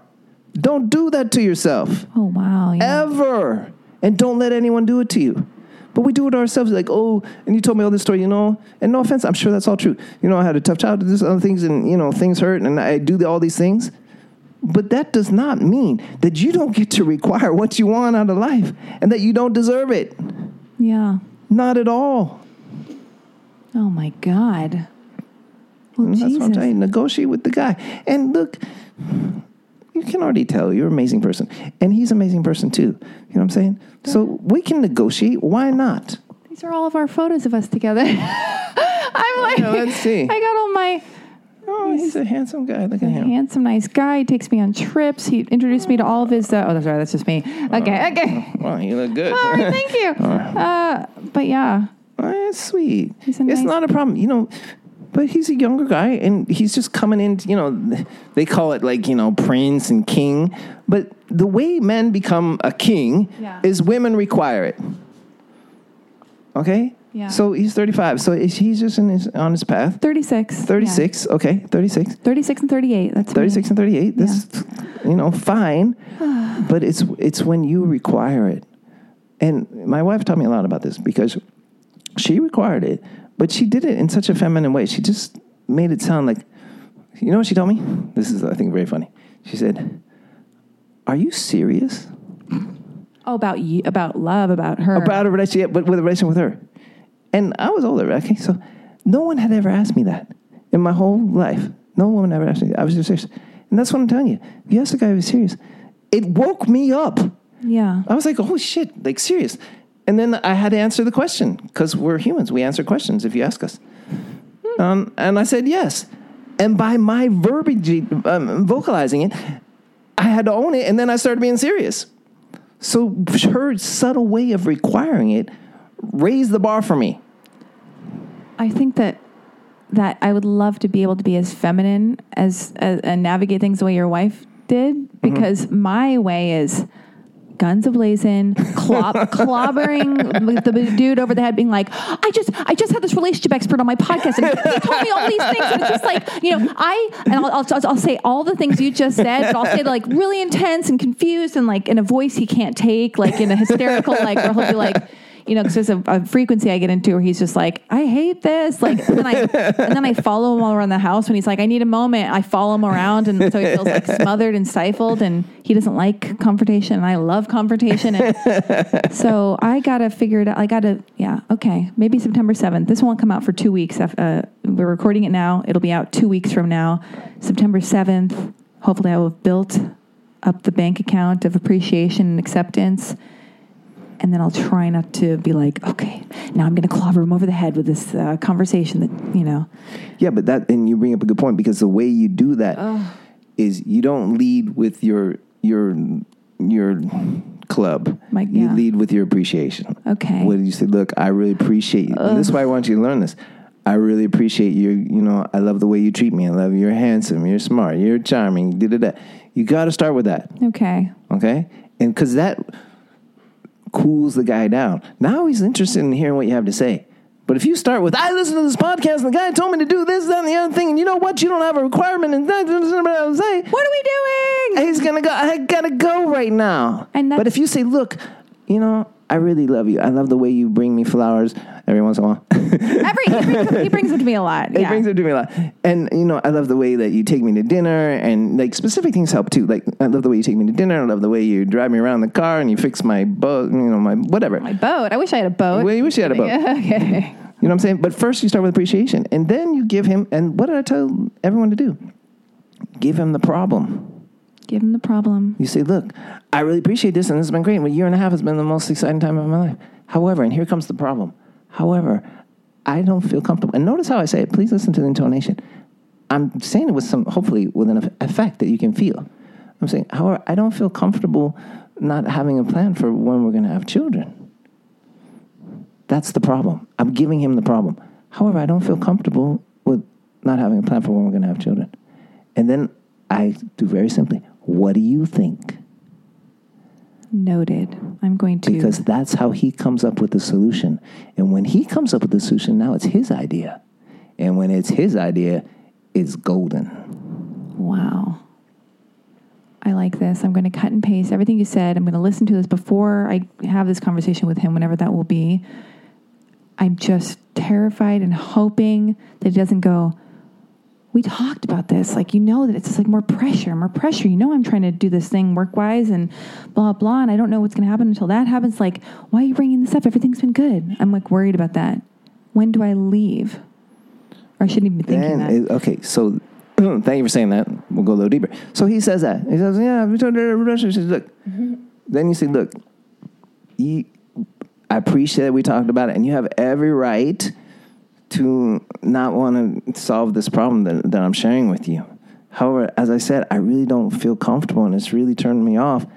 And I'll I'll stay, but it's going to be so uncomfortable that I don't know how long I can last." Another turn of phrase I will cut and paste. Thank you. I will use. All right. That's good. All right. I can do that. Yeah.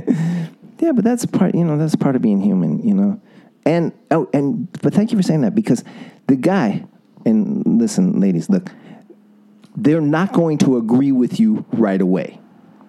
oh, they'll think about it? What? No guy is going to go, okay, honey, yeah, sure, let's just have kids the way you want it and do everything. No, first they're going to give you a hard time. So what you say is the magic words I teach my clients. Wait. Okay. I understand. I understand. I know you think there's more, right? Yeah. There's not. I understand. I understand. I understand. But notice how I'm saying, I understand. And then he's going to give you more seasons. Well, you know, because I'm only 35 and I got you know six fives and I got to make $5,000. Look, I understand. Because he- he's got to turn around and he's going to take time to do that. And if you just tell him you understand and you and he walks away in a big puff and he's like oh, all mad and he doesn't want to and he might even want to break up with you, right? But then he's going to go away and think about it. And then he's going to realize all the things he likes about you. Oh, Lexi, she's beautiful and she's funny, she's charming, and I really love being with her. And yeah, she's annoying, but you know what? I've decided I want to have kids with her. And I'm going to go tell her. And then he says, you know what? I thought about it. Here's what I'm going to do. We're going to have kids in two years. Da, da, da, da. But now it's his idea. You just got to give him the problem, but don't give him the solution and tell him, okay, that means we have to get married in two years and da, da, da. You just give him the problem. And then when he gives you all the excuses why he can't do it, you say, I understand, until he runs out of gas. Then you walk, let him walk away and think about it. And it might take a week, might take, you know, about a week. And then you see what he comes back with. Wow. Sorry to give that away, man. No, I, yeah, thank you. Finally, I, and it's so interesting. I've been doing everything wrong. I've been like coming up with a solution, basically cutting his dick off. Like basically, yeah, that doesn't help. yeah, just being, you know, all right, okay. Totally, total left turn here from here, but and we will land this plane. But financially, during a relationship, like I've started contributing and everything because he he pays for everything and trips and this and that, and flew me to London and Nice. Paris, and I met his family and everything, Nice. and uh, but then it's at what point is, is it like, oh, let me pay for this, or let me take you for this, or like I'll pay for the matinee of the movie because you make more money than me, but I'll do like I'll buy the coffee and he buys breakfast and dinners and he makes me breakfast every day in bed and coffee. Oh, sweet. Yeah, it's just like always trying to make my life better, always nice. Put my name on his car insurance. I don't have a car. He puts put my name on his car insurance and lets me borrow Nice. his car all the time. Like that was like three months into the relationship, not even. So with the paying thing now, even though I'm a person who's always been like the men should the man should pay. I'm sorry, I am a feminist. I'm sorry, I'm like setting everybody back for a long time. But even me now, I go, oh, we've been together for nearly a year and a half. He does all these nice things. I like to just sometimes I'll buy him flowers or just to appreciate him or just to be like, you did that, I'm taking us to the matinee. So it's not completely emasculating, but I'm making an effort or or I plan good birthdays or something. Anyway, what do you think about paying? Yeah, that's fine. It- what we say is two to one. That the guy does two to one. So you always want him to do more. And like I said, guys fall in love when they give. So you want him to give two to one. And then organic things.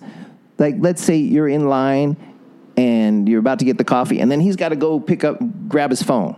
So just pay for the coffee. Like don't make him pay for the coffee and wait for him to come back or something. Or the parking or something. Like the little things. Like guys appreciate the little things that make life easier. Oh yeah. You see what I'm saying? Like you, you don't have to go out of your way, but there's certain times that are organically, it would just be easier if you paid, Yeah. and you just act like you just do it because here's the thing. And thank I got I got to say this because you're on a team. You're on a team. On a team. That's the whole. If your mindset is that you're a team, it's a total different conversation. He says that all the time. He's like, I want a partnership. I want I want to be calm, relaxed, but not in a boring way. I want to be happy, and I want to feel like I'm on a team. And I, and with me, he feels like I'm always trying to be his enemy, or I make him the enemy all the time.